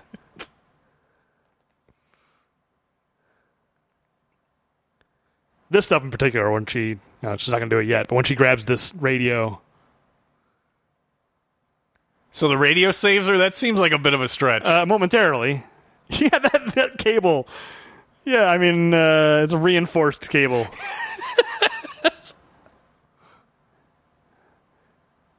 right there, yeah. oh yeah, that, that's a good shot. If, if you're afraid of heights, this is scary. And you can kind of tell now that it's rear projection. You know, the feet dangling. yeah, I mean, of course you can now, but in 1978 or when you were watching it in the you know 80s as a kid, Yeah. man, he's really slow. He doesn't know what's happening yet. It's just like, uh, you know, what was it, a hat that fell? I do. This is a funny moment. You know, this this phone booth is not sufficient. Damn it! But like, this pimp coming up is basically Telly Savalas. You know, they've probably replaced Telly Savalas with this pimp. There's a lot of silly stuff. Here's my uh, iconic shot right here. Love this and the music. If only they had chuds. Here we go. This guy. Hey, Jim! Whoa! Excuse me. That's a bad outfit! Who loves you, baby? Whoa! Hey, Breslau, I can't sit. Who loves you, baby? It was the 70s. Pimps were ubiquitous in New York. That's probably, I think that's all it is. I mean, that's the Deuce. I certainly learned that in the Deuce. yeah.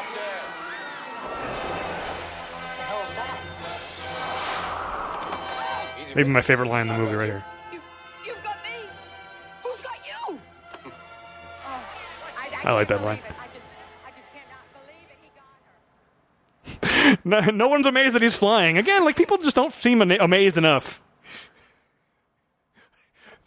You're right. People really are taking super. You know, his parents, bro, his Yeah. adoptive parents, take him for granted. They're just like, "Yay, he saved the day!" It's like, aren't this is literally the first time anyone has ever seen Superman? A dude's flying. Yeah, this is his first. You know, he's revealing himself to the Caught world. a woman, and he's carrying Yeah. a helicopter. And everyone's like, "Yay!" Uh, People would be like, "What is happening?" This is. I mean, it would be terrifying. I uh, what the world doesn't function the way I thought it does. Like this is an existential crisis. If you saw this, people are like, "Yay, Superman!" They don't know he's Superman yet. Ghostbusters, Ghostbusters. I do love that shot where he just snatches the helicopter out of the air. There's a brief moment where it's like the, the music's like, "Oh no, the thing's flying." He's like, "No problem," snatches it out of the air. It's so cool. I love that. Snatching rebounds like Charles Barkley. Right. Snatching them down. and he has to assuage her. Statistically, flying is still the safest way to travel.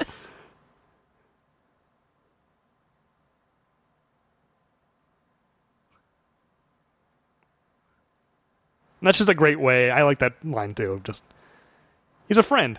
Chris, there's a clip of Christopher Reeve talking about the role. This is like an interview from like the mid '80s, like while he was still playing the role, about his view of Superman, and it's worth looking up because it it ties into that of like what does Superman mean to you? It's just like you know he's a friend. He's it's, you know the world is sometimes scary, it's a scary place, and you know you don't know what's going to happen, but you know he's not some kind of savior. He's not a godlike figure, and I think that's what people who say oh Superman's a boring character misunderstand is he's he's a way more down to earth character than people sometimes think of him as.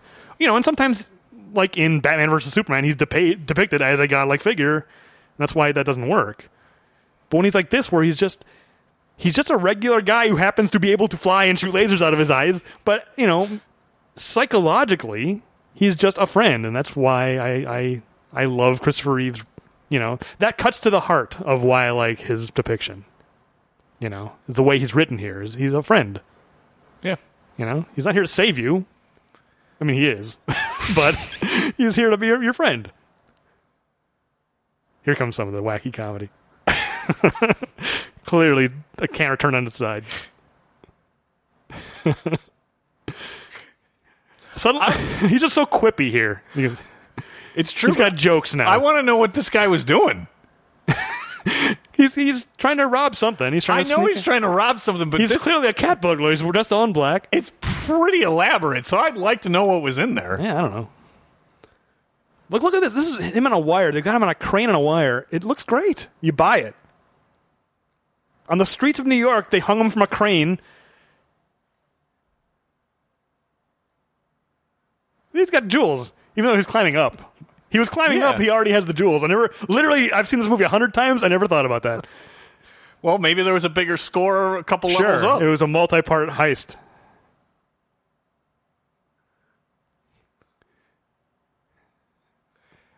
hold on, hold on to your hats. We now cut to an episode of Hawaii Five O already in progress.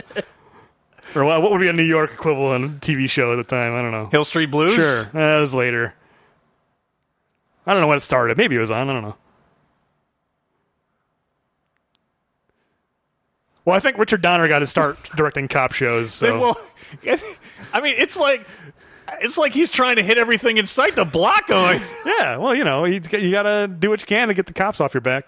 I meant that the cop was. Oh, well, did he? I, I, I missed who. Uh, I tune out for this stuff until Superman shows. Yeah, yeah, yeah. There's a chase. Like, We, all- we all know when Superman Well, gets say, we all know who's going to fix this problem. yeah, exactly. It is very much like the A team, but nobody shoots anybody. Everyone misses their shots. It's true. they just left their friends behind. Screw those two guys. I like this guy. Don't you got us. that guy always that, his voice it always stuck in my head. Be cool, you got us. you like, that? Because I, I did it a second before he said it. It's like I kids, wanted to- I wanted to It's prove- like kids playing laser tag. Ah, be cool, man. You got It's us. true. I wanted to say it before he said it to prove. actually paintball more because you know it's like don't hit me anymore. Yeah, you, got, me. I like. This is the most '70s joke in the Oh movie. my! That's the most '70s joke in that movie. Bad vibrations. Oh man! Who talks about vibrations anymore? Come on, man, it's having some good vibrations. I love this guy with bright red boots. One of my favorite bit part actors. Big blue bird with bright red boots.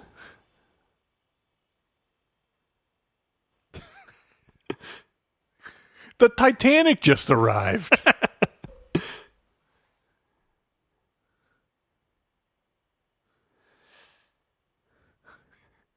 I miss when superheroes well, you get these reactions from everyday people in superhero movies. You don't get that anymore in like Marvel movies of just people like, "Wow, No. that guy is doing amazing things." Pe- People are just collateral damage. Yeah, in yeah, the. Marvel universe. That's why I liked the the Raimi Spider-Man movies. I didn't, like Tobey Maguire. I thought he was really bad. I did, but you do get a lot of the, the friendly lot of- neighborhood Spider-Man. yeah, people looking.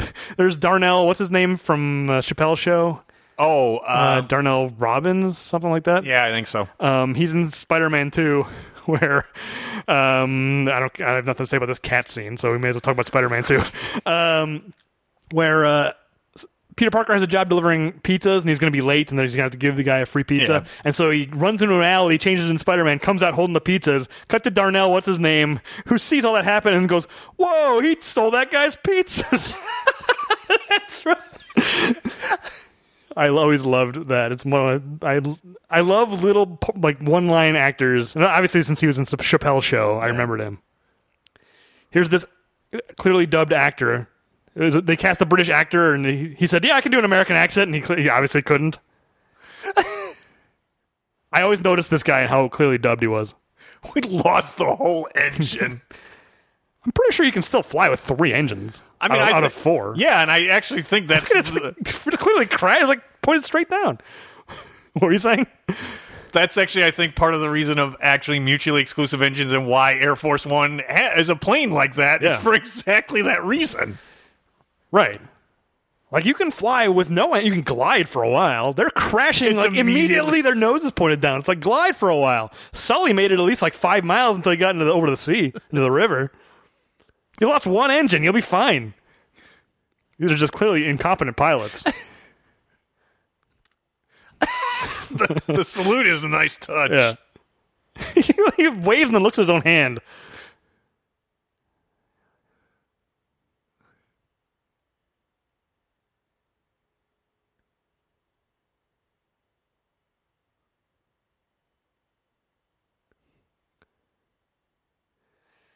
I do remember Tom Mankiewicz on the commentary saying that that moment is a little overwritten.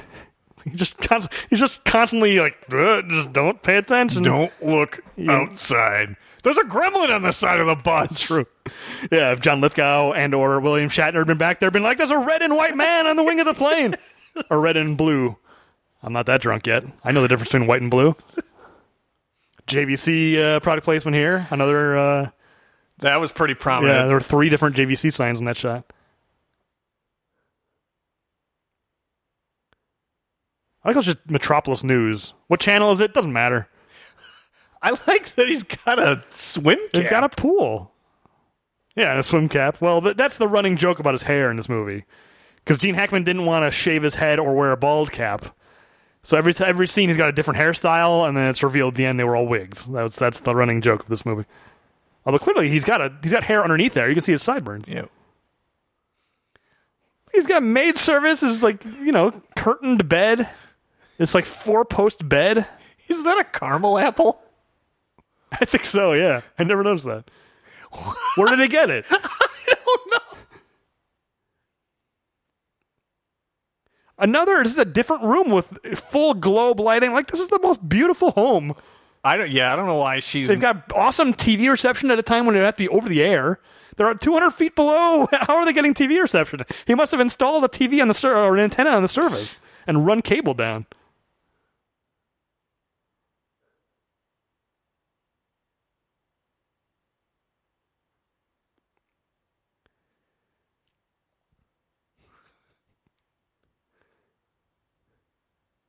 You wonder why this work relationship exists. Why would Luthor have Otis around, and then why would Otis put up? He's Lex would gladly kill him. He says, It's true. "Look, mono wires." oh, I was gonna. I was too late. I was gonna close my eyes and prove that I knew all of those headlines. I don't think I remembered Blue Bomber Buzz's Metropolis.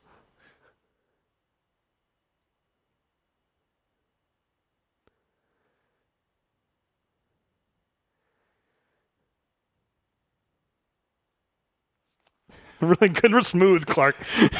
He really does try and blow it at every turn, I- doesn't he? Yeah, that's the thing. I buy that no one would believe it, except for the fact that he's constantly like giving it away. Hey, who, why don't you take a closer look around? Right. Hmm?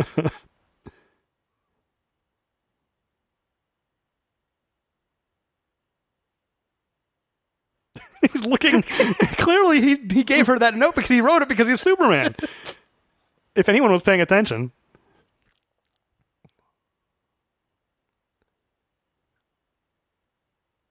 Who's his favorite ball team, Kent?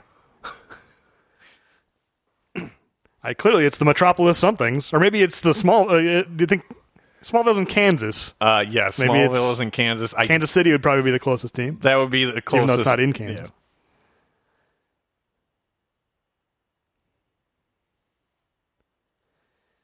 So now Perry White has abandoned all other stories to try to get an exclusive. You would think Lois would be like, "Hey, you can call everybody else off. I've got the story.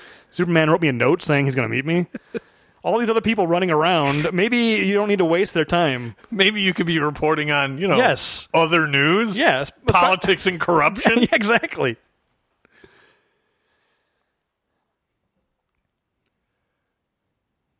She's got a, a pretty palatial estate too. Oh yeah. on, on a reporter's salary, she's got this like She must. She must be on the take. by who? She's writing stories. Uh, She's covering things up for some of those politicians. Maybe. She's burying stories. I, I don't know.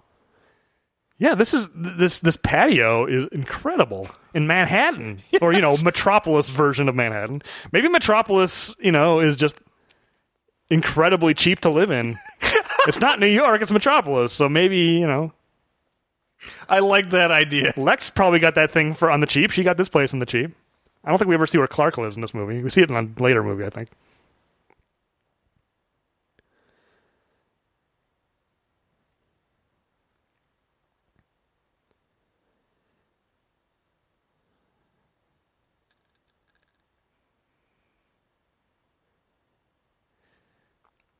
Also, Margot Kidder you shouldn't smoke because by the fourth movie, she's got a real frog in her throat. her voice changes quite a bit, and I'm sure, I think it's because Margot Kidder, Kidder smoked. Well, it is not good for you. That's That for sure.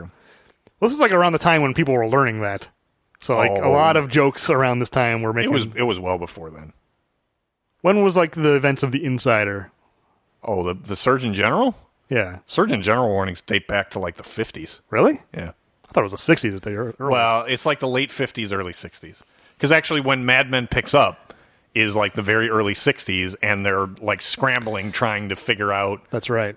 So it's like the late fifties, early sixties. Okay. But nonetheless, we don't know. We don't know necessarily the time period. We're assuming this is the seventies because there's He grew up in the '50s. Rock Around the Clock was playing All when right. Clark was a teenager. This is the late '70s. and there's also Telly Savalas like pimps moving around. yes, there's that pimp. There's Superman making jokes about bad vibrations. it's at least post hippies. He's making a joke about bad vibrations. Please don't say the word hippie because I just think Rick Dalton. From now on, I'll never think anything but Rick Dalton. Goddamn effing hippies.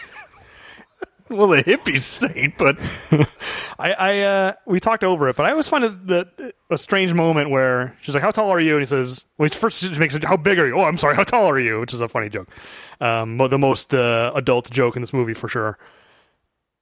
Um, but he goes, "Oh, I'm 6'4", 225. and then he gets all sheepish, like, "Oh, I know that's like." Heavy. I don't know why he like gets embarrassed about weighing two twenty five. He's It's a huge 6'4". six four, Yeah. as muscular as, as uh, Christopher Reeve was in this movie. yeah, I wouldn't feel bad about that. Yeah.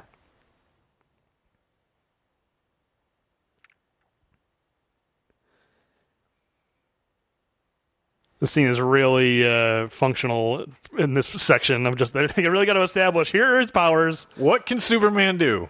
Yeah, I mean, there's, there's it's also very flirtatious in a way that is fun. But a, a good portion of this movie is just perf- like information. It's in case you don't know who Superman is. Here are all his powers and all his limitations, like not being able to see through light. Planner made of lead. Who who's got planners made of lead? I mean, if it's sitting out there in the elements all the time.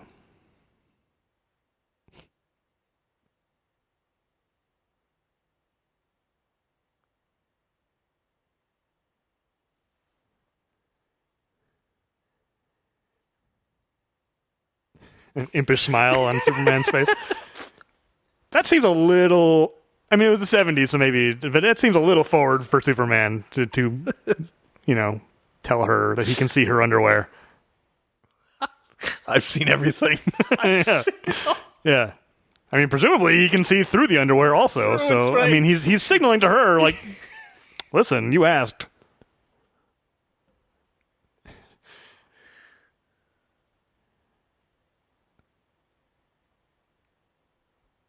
that could be taken a really bad way.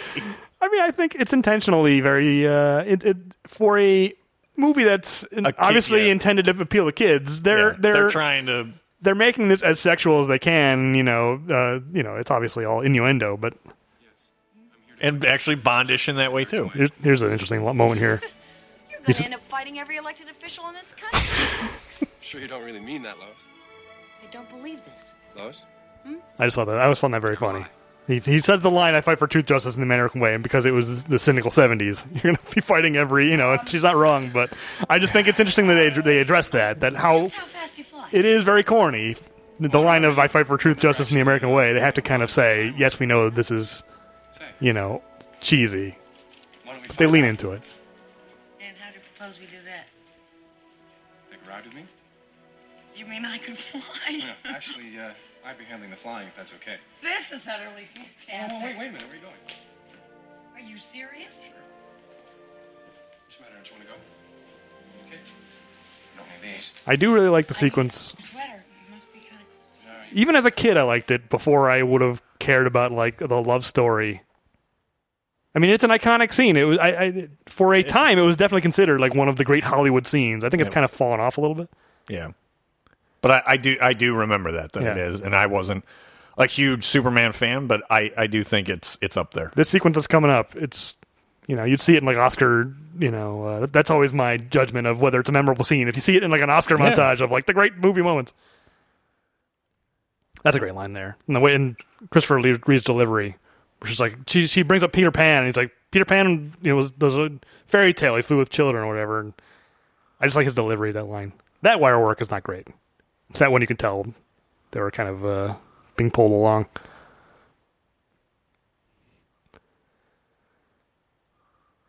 But it's all it's all John Williams.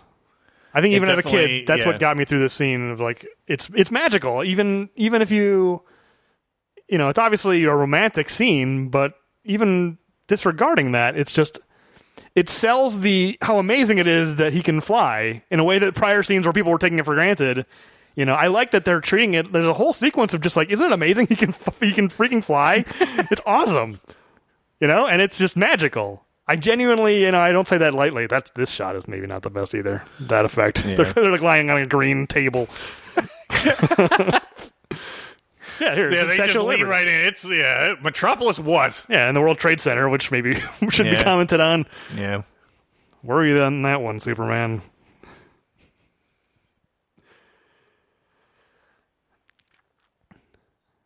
I, although, I, I- once again, a sequence that maybe goes on too long, but I don't mind it.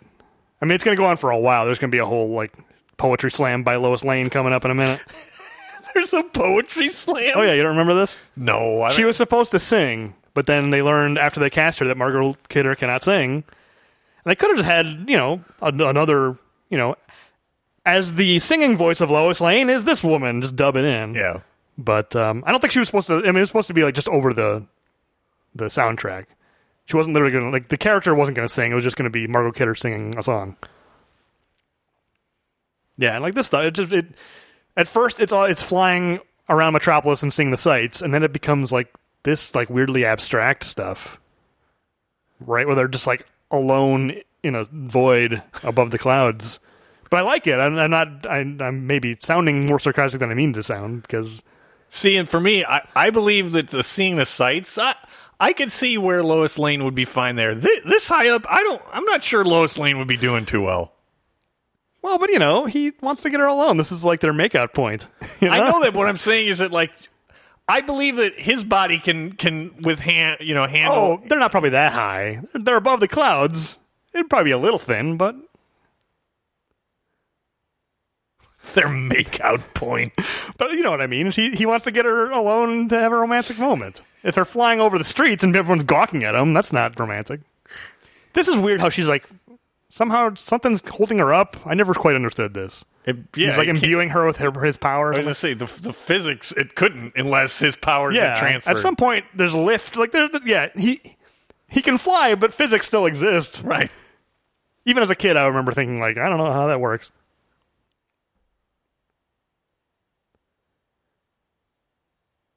This does go on a long time. Oh, here comes the poetry. Oh.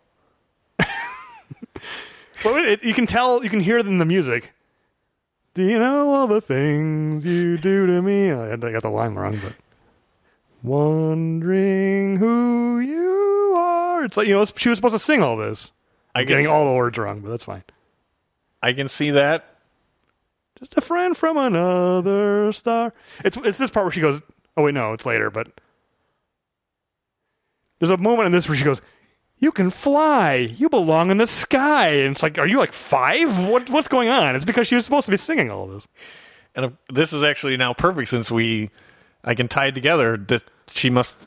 They have the shining. Apparently, Superman can shine, right? Oh sure, yeah, it is kind of similar. Because she's not talking.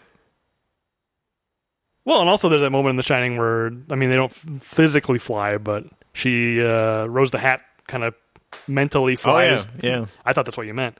No, I meant to just. Yeah, I mean, I don't think this movie is saying that Superman can literally read her mind and that she's literally thinking this. This is just supposed to be like a lyrical moment. Gotcha. Here it is. you know, it's like she turns into like a five year old for a second. But it makes sense as a part of this. You can fly, you belong in the sky, you and I, we belong with each other. It, it, you can tell when you listen to the music, the lyrics fit it perfect. You're right. I like the idea of a poetry slam, though. It, it works for me fine. Like it's it's it's, It's too weird. long. It's way too long of a It is. sequence. It, it's long, but people loved it at the time. This was the Yeah. scene that everyone talked about at the time. Well, because at the time, seeing somebody fly in the movies Yeah, was a no, huge but I deal. think that's genuinely romantic and, and sweet. You know, the, the, them talking on the patio where it was all this innuendo. You know, that was them having some fun. But this is them genuinely falling in love. Yeah. Yeah. or maybe not falling in love quite yet, but you know, having a, ni- a really genuine romantic moment. This stuff. I, I mean, this is why I love Ro- Margot Kidder. Is she can do this, where she's this like love struck girl, and also do like the tough, you know, in the newsroom. I'm gonna get the story. How do you spell bloodletting? You know what I mean? She can do both sides in the same way. I mean, I think she deserves as much credit for being able to play both sides of that coin as Christopher Reeve gets or should get for Superman Clark Kent. I think it's just as tough what she's doing. Yep. This shot's cool. At the time, no one knew how they did it. Superman flies off, all one shot. She walks into her apartment. She names him Superman. What a Superman! That's a little corny. I will acknowledge when this movie is silly and corny, and uh, That's okay.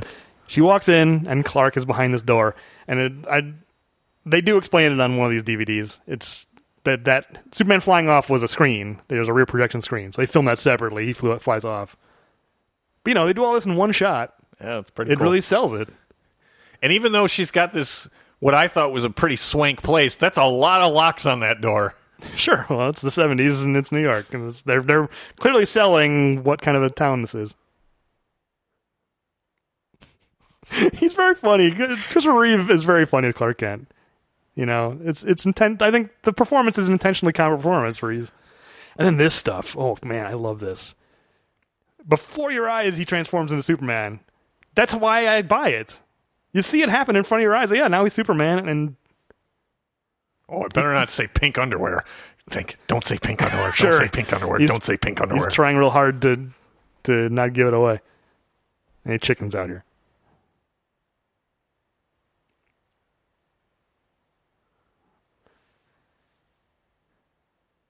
Don't say pink underwear. Don't say pink underwear.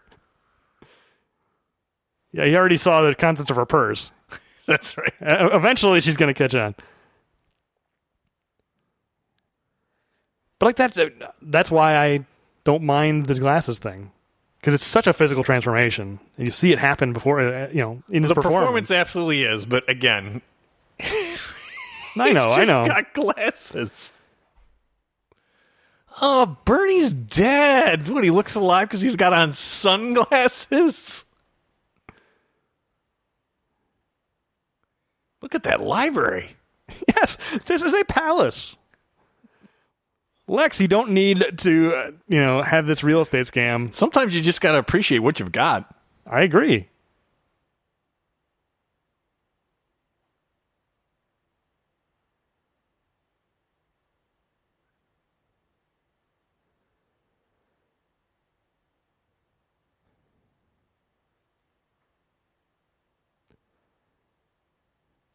Yeah, Otis is really uh, eating a lot. I never noticed how much he's eating in this movie. Gene Hackman doing his own stunts here.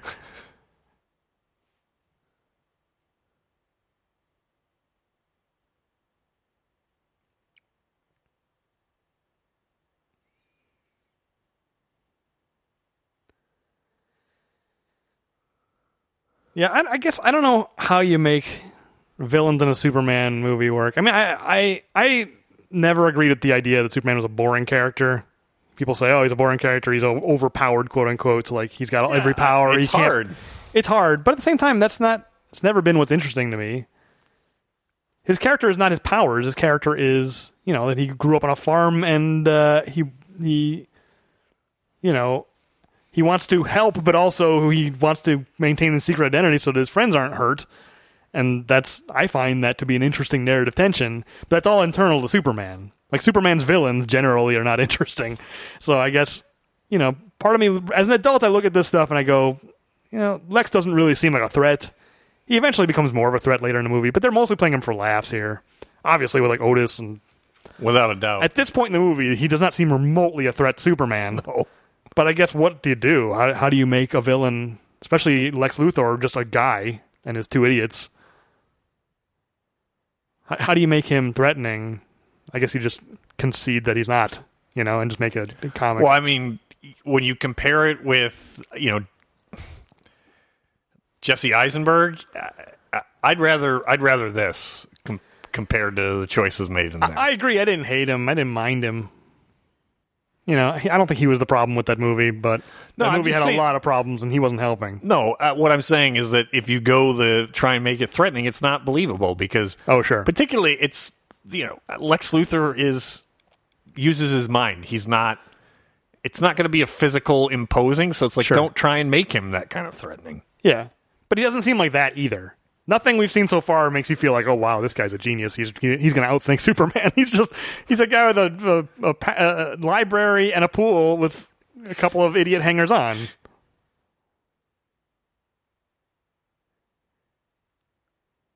I always was angry at Lois as a kid about this stuff. She gave away all Superman's secrets in the newspaper. Lex Luthor's going to use them against him. I, I really was genuinely angry as a kid. I'm just like, how could she do that? What a betrayal! She she literally he has only two weaknesses, and she gave them both away.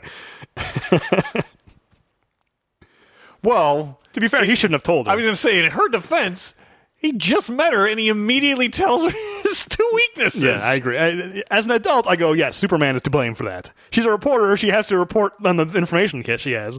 It's a big scoop. She's found out Superman's weaknesses. I guess this shows that Lex is a genius. He can build a radio-controlled car. I was going to say, eat your heart out, Elon Musk.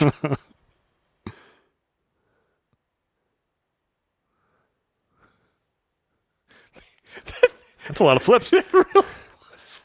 Flip's impossible. That was almost as many because I think uh, Casino Royale has the record for a number of times a car flips on screen. Is it really? That was pretty close. Yeah, it's like nine or something. When when Bond crashes Oh the yeah, uh, in- yeah. in the- no, that I, I when in the definitely remember the scene. Yeah. Yeah. when he swerves to uh, avoid. Here's a scene that would not be done today. We will see why in a moment. God, I mean, this is so goofy. Nu- a nuclear missile, and he sneaks. He, he's able to get access to it by pretending to be a tree.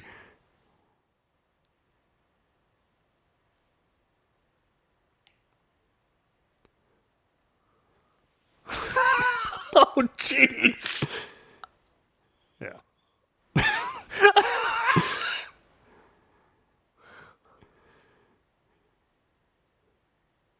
the reaction of that guy, like this is the best thing I'm going to have in my entire time in the armed forces, and my commanding officer just stole it. Well, yeah, they're, they're escorting nuclear missiles. Didn't expect uh, to have this ju- I opportunity. just gonna, yeah. Actually, they, they're probably like, well, I, I got a really bad job normally because I'm probably getting exposed to massive amounts of radiation. Yeah, exactly.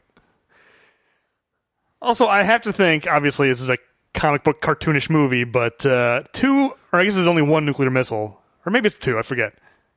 No, I think it's two. Hi. Guarded by like eight army guys.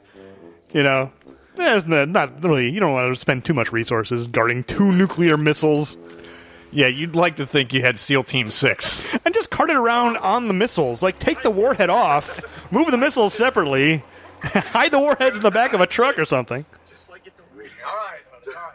All right, Otis. Listen, it isn't that I don't trust you, but uh, I, I don't trust you, Otis. What'd you do? Well, I I set the, the first directional vector to uh, 38, the second one to 67, and the third one to 117. What about the fourth one? What, what, what, what? Oh, wait a minute. Wait a minute. Wait, wait a minute. The third one to 117? Yes, see, I wrote it down, Mr. Luthor. I wrote Otis! Otis! The third one was supposed to be a 11. real who's on first type of an, a uh, situation for, for the villains of this movie to be uh, getting themselves in. I guess my arm wasn't long enough, see? I, I Otis, would you like to see a long arm? No, Otis, would you like to see a very, very long arm? No, Mr. Luthor. No, no, no. The most brilliant man on the earth, Lex Luthor, forgets that he has to drive a car or an ambulance. It's so weird. I, I the last time I watched this in adult, as an adult, of just like, why does this movie feel like they have to do this twice? They they have one scheme, they set the thing, Otis screws up, and then they have to do a thing again. Right? Like this is this is a movie that has pacing problems. As an adult, I can't. Uh, I love this movie to death. Why are there two identical scenes where they have to sneak into this rocket and set the coordinates? You can just do this one. Honestly, you know, if I'm in the editing room, you start the scene here. I like Gene Hackman in this outfit. Yeah, though. and aren't they like, hey, weren't you driving that ambulance? I know your hair is different. I know you got a hat. Yeah, you have a hat and you have a different wig on. But clearly you are the ambulance driver. And again, no suspicion. It's like nuclear warheads. Anytime anything out of the ordinary happens, you'd think they'd be like, high alert. Absolutely, they have their weapons drawn. Yes. That guy's there, though. He, he peeked around. At least they've got one guy back guarding it. I like how she knows what she's doing too. Both Otis and Miss Tessmacher. Well, clearly they were briefed by Lex, the, the brains of the operation. I just realized in, in that when she was like climbing up, she was barely wearing anything at all. Yeah, oh, yeah. Well, she, she's dressed in that dress that earlier she, you know, was intended to distract. I know. her. I'm just saying. Yeah, no, Miss Tessmacher, a memorable uh, performance. I'm not sure I'd say use that word, but memorable.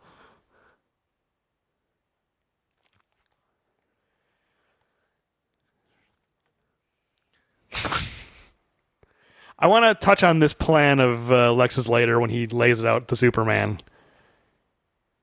Because we learn here Lois is chasing a story. She got the scoop of the century. She interviewed Superman, and now she's out in New Mexico chasing some land deal. It's like, what? What is her beat?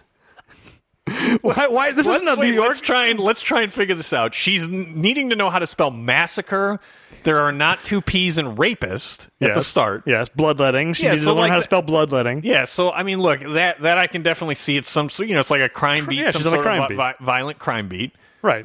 How does a land deal in the Southwest United States I can apply? see- Why is that in a metropolis? because of her connection she can you know she convinces perry white i can get i can get an interview with superman i can buy that so i'm off the crime beat this no Yeah, it seems This- like a real step down after getting the exclusive interview Yes. with the alien who has arrived on the on the planet. who can carry helicopters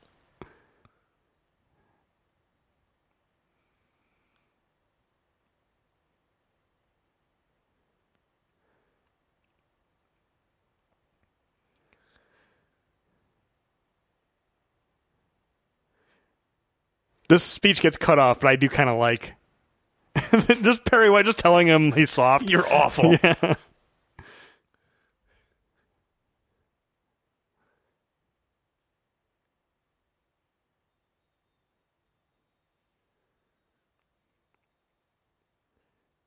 This I'm not sure how. I guess Lex just assumes that Superman will be able to hear this. This is not in Lois's newspaper article. no that doesn't make sense He just figures he's got super, you know, everything well, if he's got super hearing, he can probably hear on a spectrum that uh, humans can't hear. I guess. did uh, did Ra's al Ghul did he steal from Lex Luthor? Why? What? Uh, what did he steal? Uh, well, because they're using the sewers and underground poison gas release. Oh well, it, it's revealed in a second that it's a ruse. I know, but Lex I'm is just, lying here. Okay, he's lying, but did Ra's al Ghul Oh, say, "Oh, well. that was a good idea"? Sure, yes. I'm gonna actually do that. Lex didn't put it into into service, but I'm going to. Yeah, and then he pumped poison into the water supply, and then he was going to use some kind of device to instantly vaporize all of the water, thereby releasing the poison into the air. In that Ra's al, in Batman Yeah, Begins, yeah, yeah, yeah, he uses um, yes, the- Who doesn't see this? he jumps out the window. No one says, "Hey," and no one on the street sees it. I never like. I never liked that. oh, that should not happen. Yeah, he just magically turns into Superman. that's magic. Yeah, that that he, Superman shouldn't be able to do that. These movies do invent a lot of Superman powers.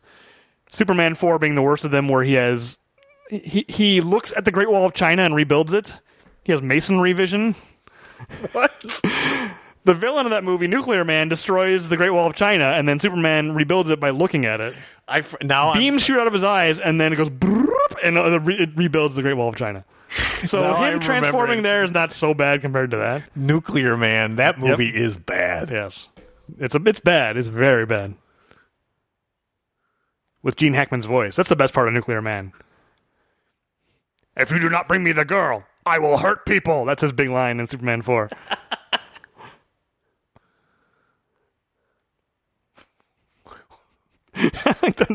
Stay calm. I'm going to drill myself down into the street. I'll. She called him a numbskull. That's a word we need to bring back. it should come back, and I'm telling you right now, Public Works is furious with Superman. No, right he was now. careful. No, no water's coming down. There's no sparks or anything. That's going to be a lot of work to oh, fix. Oh, sure, you got to plug the hole. But he used his X-ray vision to make sure he wasn't cutting through anything important. You know, he's the what, what's what's that service you call to make sure there are no gas Julie. lines? Yeah, Julie. He's like a one-man Julie. In the director's cut, there's a whole sequence where Gene, uh, where Lex Luthor has like a million traps for Superman, even though he knows they won't work. Like shoot him with machine guns and try to set him on fire. It's like you, you read the story. That's why I don't like the director's cut. There's like a whole bunch of stuff like that that's just unnecessary. This movie's long enough.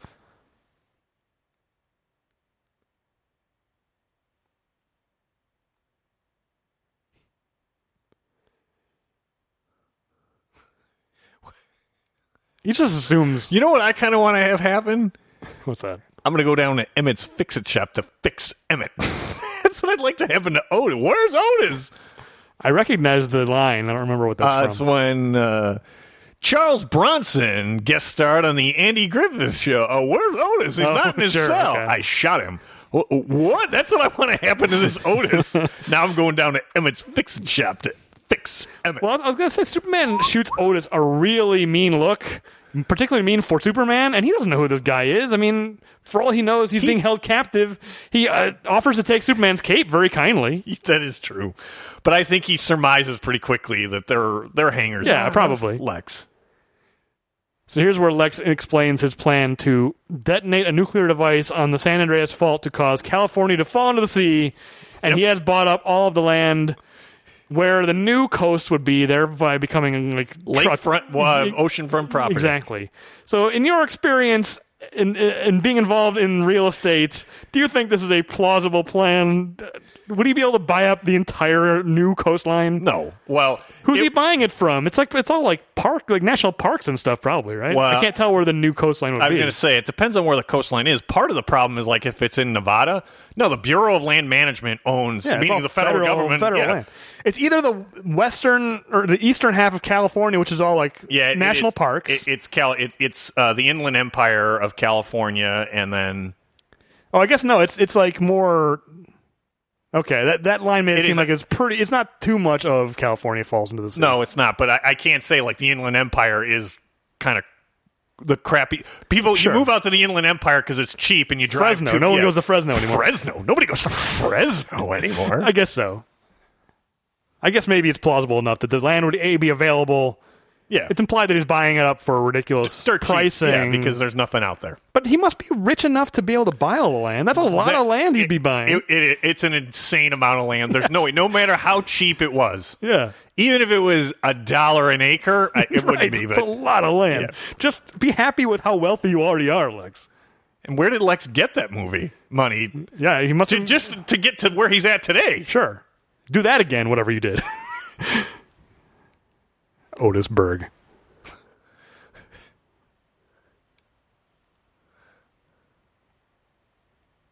I like how Superman is criti- critiquing his plan.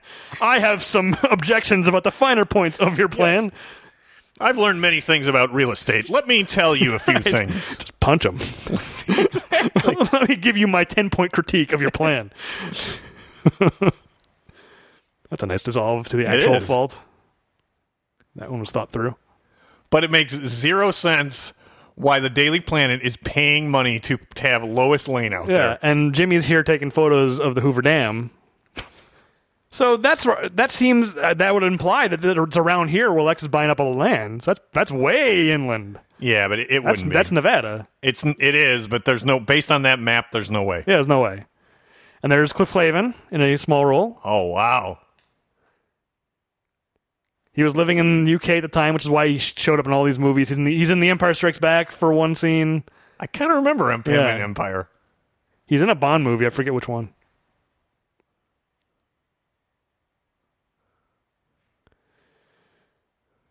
Those are some Oh, the reason glasses. the reason why is because of where the launch site is. That's why it's near the Hoover Dam because that's the launch site. That's not where the land. Is. No, but I gonna- think he's there with Lois to follow up on the real estate story where she's she's she's investigating Lex buying up all the land.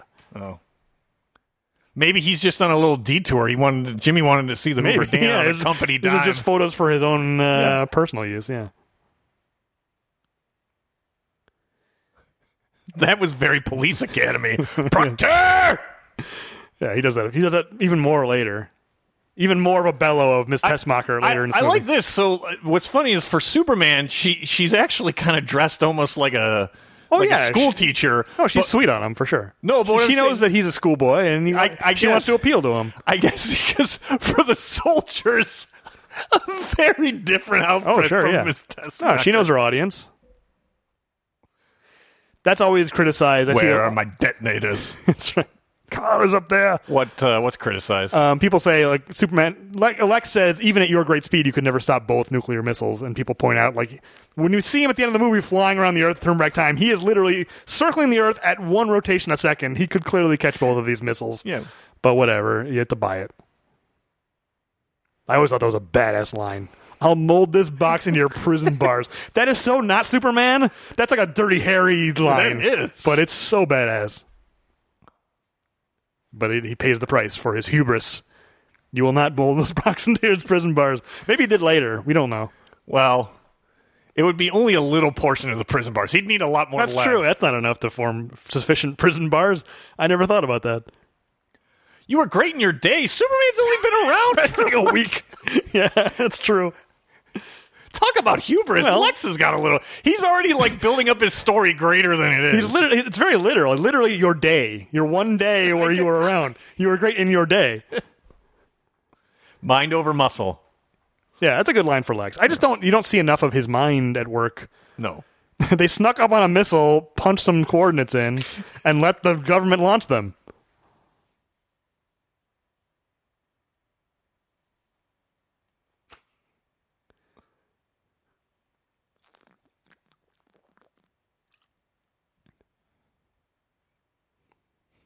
This is also very Bond. I'm going to put you in a dangerous situation and then walk away and assume you died. This is maybe the most Bond villain thing that Lex does. Hank Scorpio. Shut, shut off the lights. I never really noticed that. He's not going to turn off the lights. I got to save energy. hey, he he gave, didn't get rich by writing a bunch of True, checks. that's- yeah. My mother lives. There's no way Miss Tessmacher's mother lives in Hackensack. Why? Why not? Why couldn't she have grown up in Hackensack? I don't buy it. She she moved to Metropolis, you know, uh, when she became an adult and fell in with the wrong crowd. Miss Tessmacher. Yeah, Hank Scorpio. He would have made sure the job was finished. Well, no, Hank Scorpio didn't finish the job. Homer did. He had to pick up the Scorpio's slack after Bond freed himself with a coin. Am I proud of you? This is a real uh, mistake. I always notice this map. Look at that map of the United States. It's garbage. It looks nothing like the United States. All the states are drawn wrong. It looks like one that I might draw. I always noticed that even as a kid. Like, that's not right. Illinois doesn't look like Illinois. I mean, it's vaguely in the shape. Um, but I was going to say, this is a real miscalculation by Lex. Firing the other missile, which is only there. I mean, maybe this is his secret plan, is that he knows it's Miss Tech. If Miss Tessmacher frees him, she'll insist that he save her mother Could and be. go after the Hackensack one first, which is what happens. But it's like, why fire it at Miss Tessmacher's mother's home? Maybe he didn't know. Right? Because now she's just going to free him. Like Lex has one. If he if he'd only fired one missile, he would have won. yeah.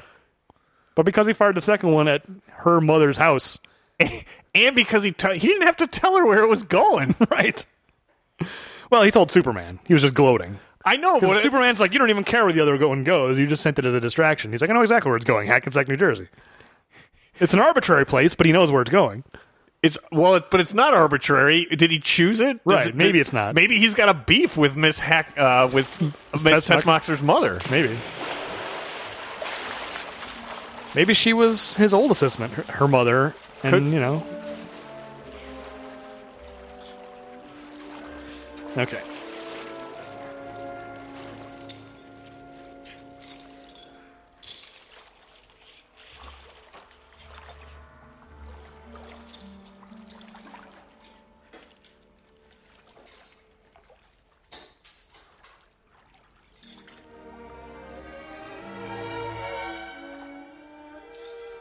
Miss Tessmacher taking advantage of poor Superman.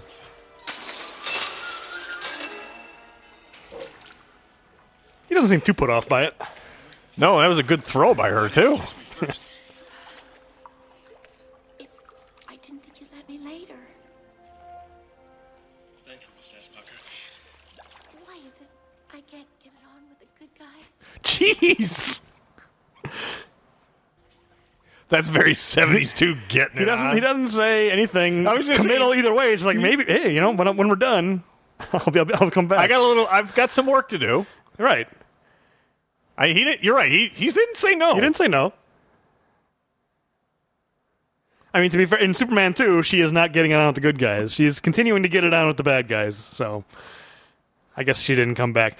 I think no, yeah, she's definitely in Superman 2 on Lexus. Look at that map; it's so bad. It is really bad. Um, The- you know what? The United States, we may be getting what we deserve if that's what we. Yeah. If that's what we've got drawn. again, filmed in the UK, so they're like, "Hey, someone in Yeah. yeah, like this is mo- mostly." Uh, there's a peninsula down for Florida.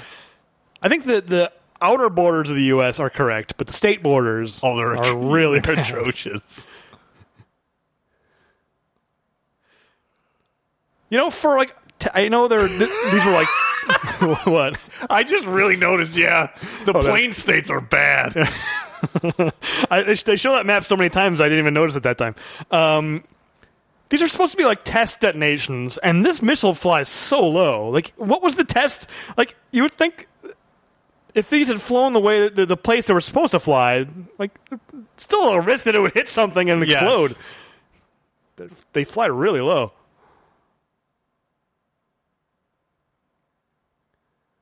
Also, does the army have nuclear weapons?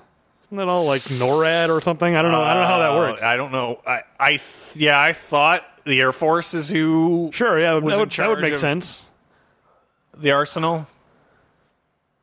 And like the Navy and subs. Well, hold on. Let's think about it. Well, it's definitely yeah. The the nuclear device and subs. My dad was actually on one of the first nuclear subs.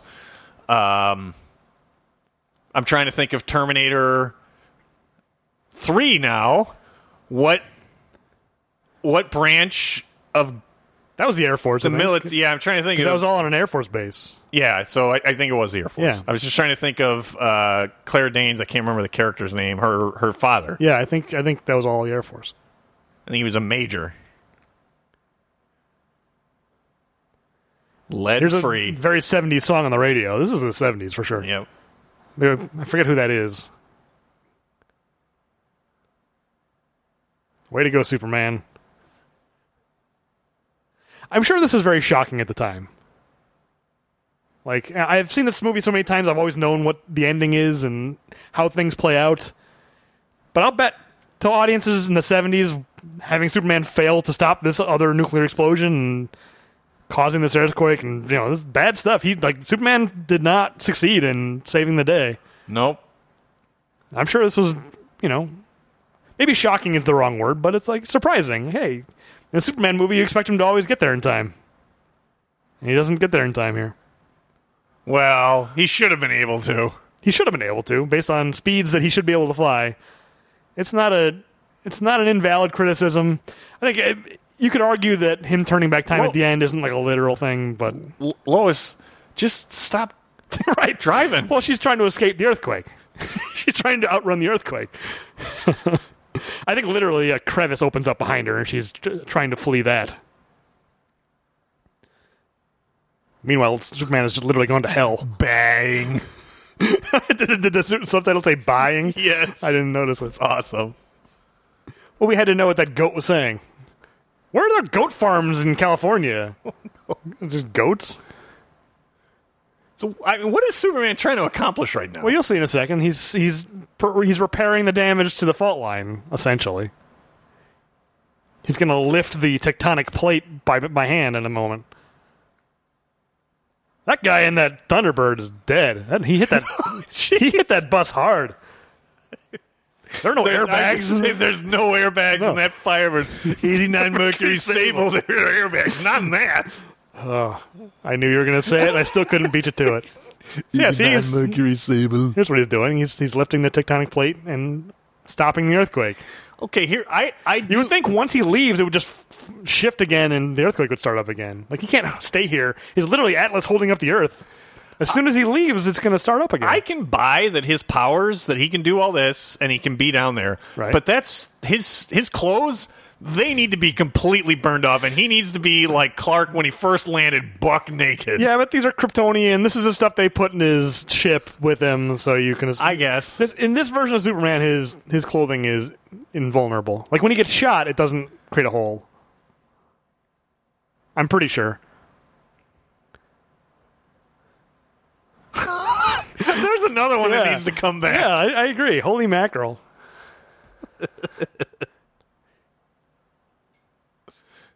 you know, this is one of those things. Like the entire, the, entire state is falling into the earth. He's got this he's, train coming. yeah, he's got to save this train. Like, what happens when the next train comes by? I don't think he's he repairs the track. I guess you don't see what happens.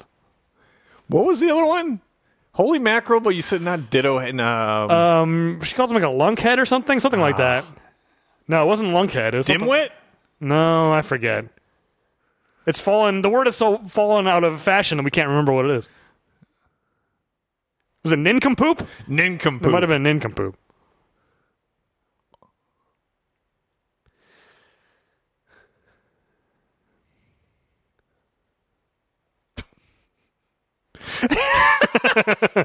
Oh man, you know what I'm gonna do? My eyes, the goggles, they do nothing. Well, especially with the water flooding. yes.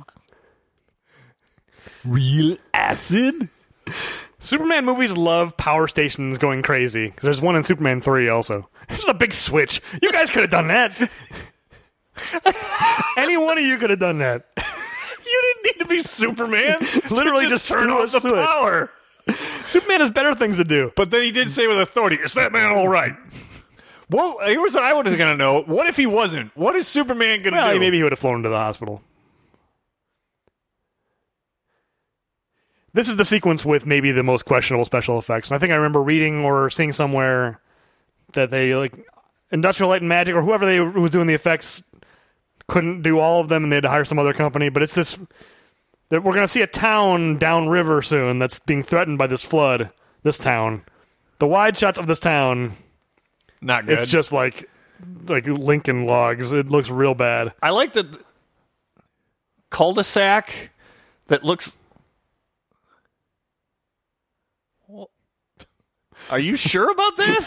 Do you have What any do I idea care? where you were at? Yeah. Also, what what does that matter to me? I'm leaving. You figure yourself out.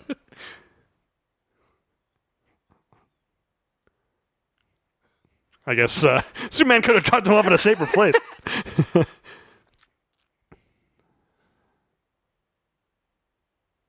well, she outran those power cables that were falling at least. She did. Got She herself just- safe. She just burned a lot of leaded fuel on the way. She was just at a gas station. I guess she didn't have. She couldn't get She gas in time. yeah, she didn't fuel up. Turn over. It says you don't have any gas. it's not a starter problem. Look, she doesn't know how to spell bloodletting. There, she's not. Uh, you know, she's good at certain things, but it's true.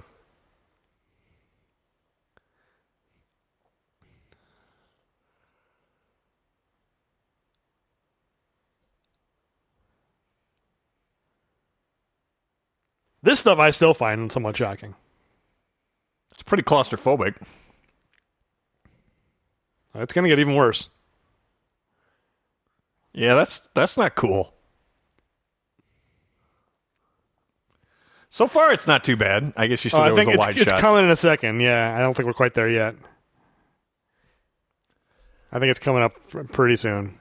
I mean, w- what about? There's got to be a lot of other towns that have got problems going on right now. I mean, he's doing the best he can. He happens to be here now. I like this. cu- The cul-de-sac literally looks. Oh, yeah, that stuff's not great. I think it's even worse in a second. Because water doesn't miniaturize. You can't, that's yes. you know, you can always tell. It looks like a bathtub. What were you saying? I interrupted you. Uh, it's just that that street looked like it was a cul-de-sac that's just like then in the middle of like the Grand Canyon. yeah, it's a very small town. It's like where Hank uh, and Marie lived in, uh, in Breaking, Breaking Bad. Bad. I know you're familiar with that property. Uh, very much so. There, that's there. Look at that. Oh, that's not good. no bueno. Yeah.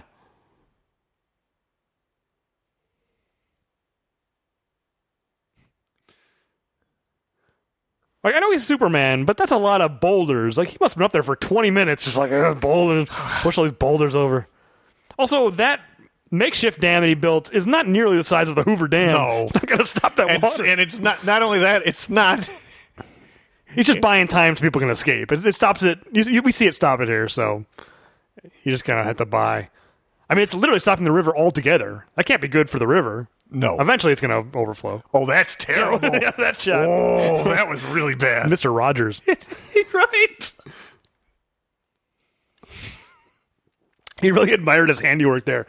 Yeah, I did. Oh, you know, he's look at the beats he's taking. Yeah, I did that. yeah. Who There's did like it? three different reactions. This guy.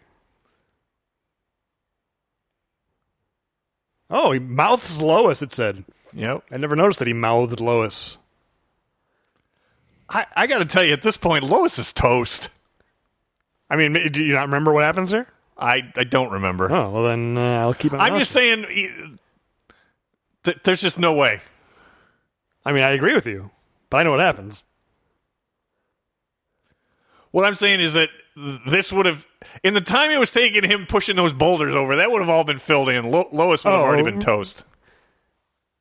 Well, if it was filling up slowly enough that it's this is all real time, she would be able to get away. I guess. Yeah, I mean, it's I, I I know what you mean. You know, they're they're extending, they're they're drawing this out, this moment out for dramatic effect. Th- this is this moment coming up. I think is the best acting in this movie by Christopher Reeve by a mile, and one of my favorite just individual scenes by an actor in any movie.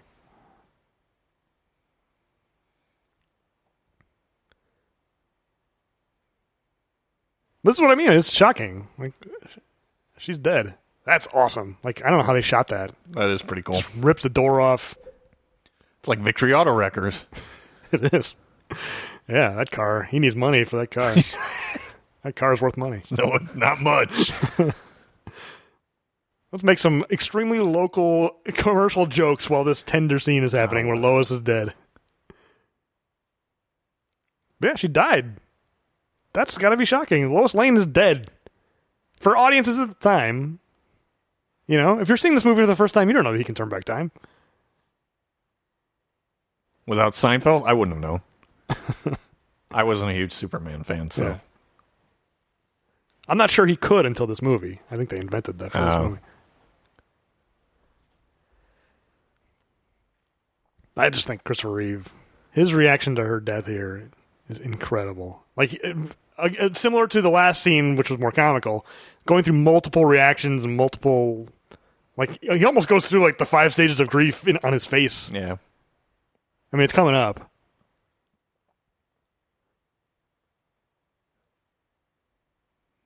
And these like dissolve. There's a bunch of shots of like wi- these wide shots here, starting here, and they like dissolve from one to the next to the next. Those are really cool. Yeah.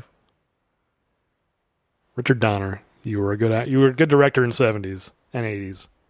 Yeah. Assassins, not so much. It really, it, yeah, it de- definitely holds the moment. It's genuinely sad and like tragic. This shot. This is the shot.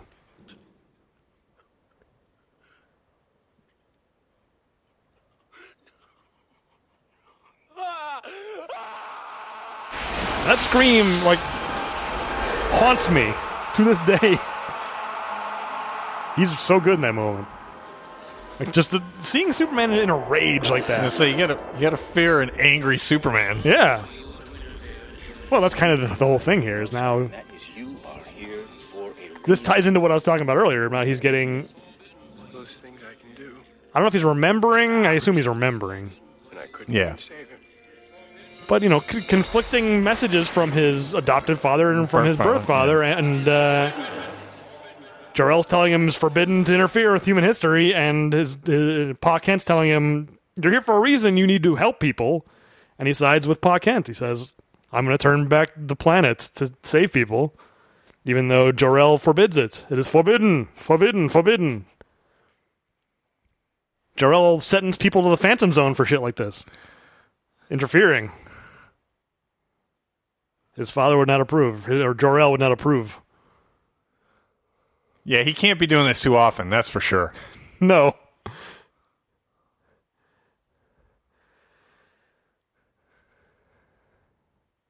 I mean, it's emotional. Like Christopher Reeve, I don't, I don't know if he's le- legit crying there or if they just like you know, let's get the teardropper out. You know, let's dab him his face, face a little bit. But you know, I buy it. He only does it because of Lois. Prob- presumably, hundreds of people have died. He wasn't going to do this until Lois was dead. true.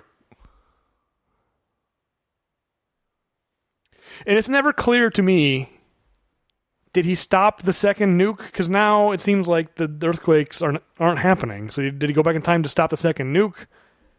But I feel like oh she she references the earthquake, so the earthquake it seemed like still happened. I've never been clear about what precisely happened when he turned back because her car is not in a crevice anymore. Nope. And and this reaction where he's like so happy to see her alive again. Christopher Reeve is great. He really is.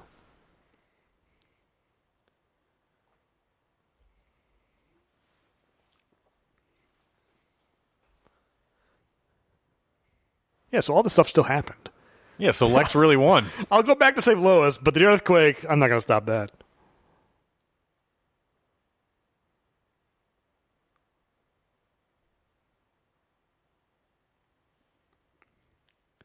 Yeah, he's turning back time, so you're not dead. Well, she doesn't know that. I wonder if he tells her in Superman 2. Because that's when he reveals to her his true identity. I wonder if he tells her the whole story. Everybody's just banging on Superman. Come on, Superman! Like immediately, like, what do you guys have? What have you done? he's been around for a week. Immediately, the world is dependent on him. Yes, Uh, but and they're just annoyed if they, he hasn't fixed the problems. It's no, you know what? It's no wonder that the uh, really Hancock and and and like the boys. That's actually, you know, if this is how humanity treats Superman, Sure. they should feel. You know what? Forget, screw you. Yeah, I mean, uh, luckily uh, Superman is uh, he has got he's he's very uh, understanding about it. At the very least, he's saved Lois at least once already. So there's a precedent there where she's like, well, now I know that if I'm ever in danger, Superman will show up. So when he doesn't, she's annoyed. I guess, but Jimmy. Right? He's yeah. Superman has never had interacted with Jimmy bef- prior to saving him. I guess yeah, he saved him from the the dam falling, That collapsing. Yeah. So wait, Superman literally saved him, and he's still annoyed at him. No food, no water. Going to have some gratitude. I'm not sure about truth, justice, and the American way. This isn't how the justice system works, Superman. Uh, He says, yeah, he says they'll get a fair trial. And there's the payoff to the old wigs. The one time he would he would let them put a skull cap on him, a bald cap. Gene Hackman looks good bald. I think he, does. he should have done the whole movie like I this. I don't understand why he had an issue with it. I think he just thought it was Oh, uncomfortable. there's nincompoop. Sure.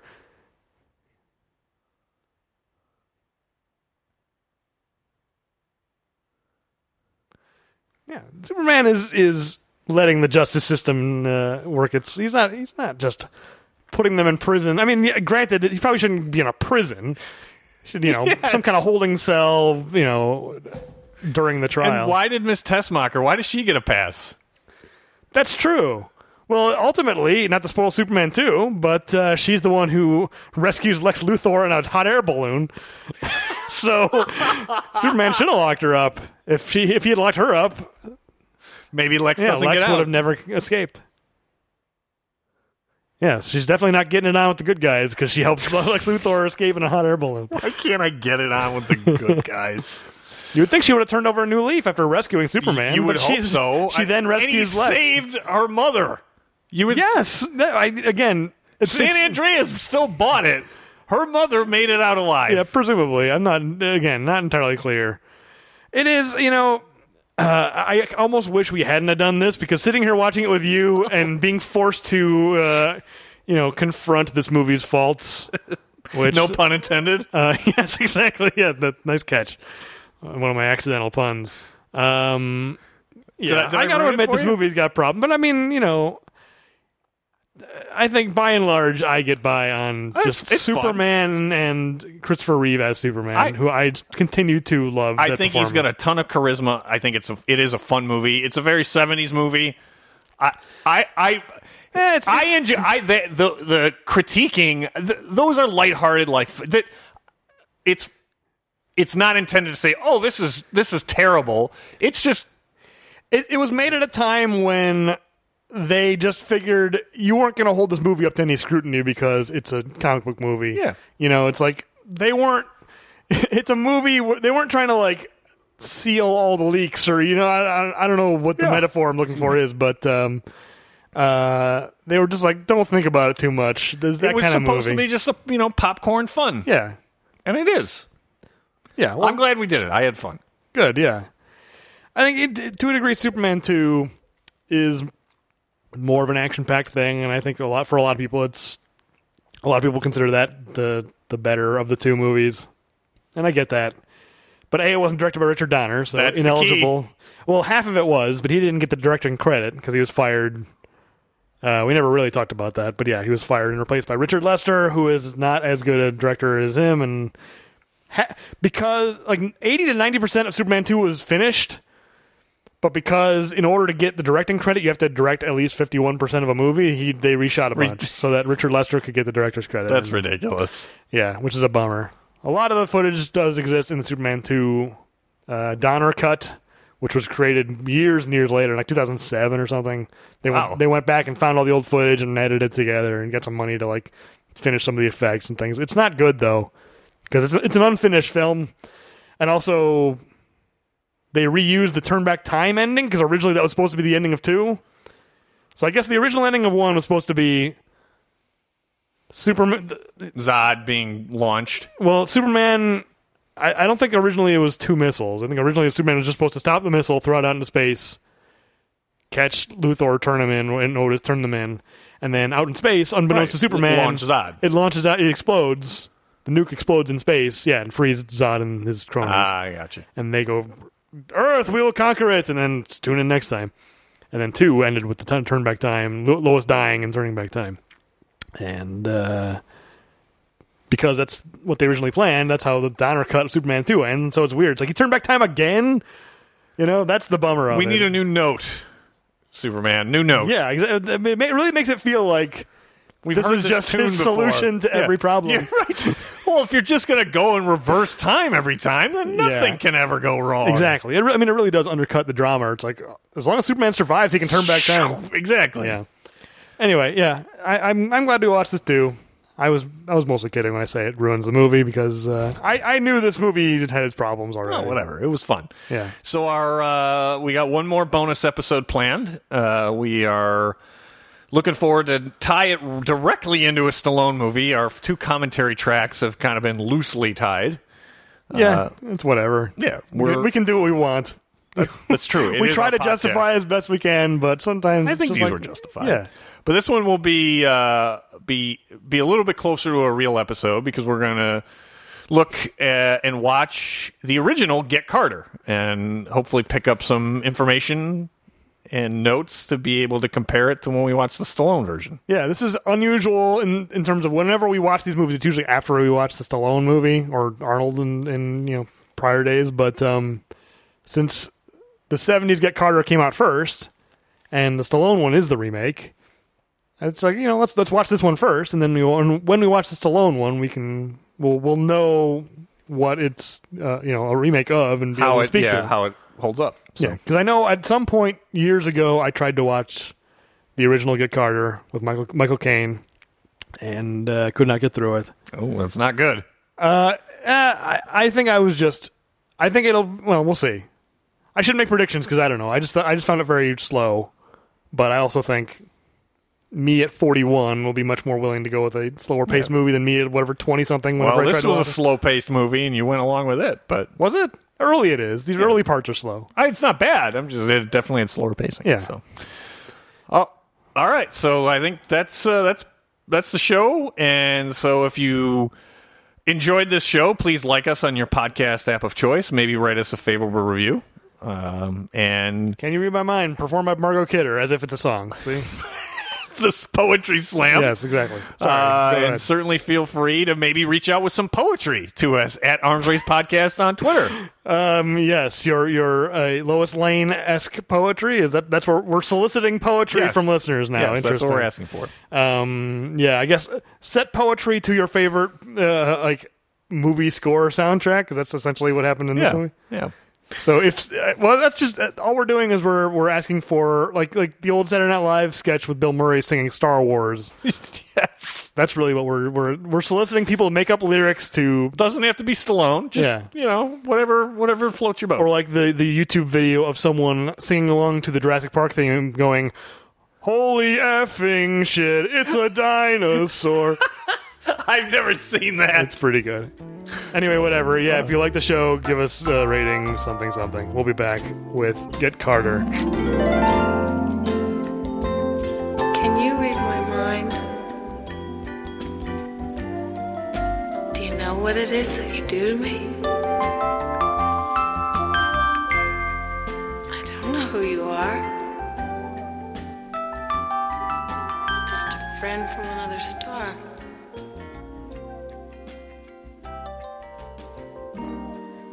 Here I am, like a kid out of school, holding hands with a god.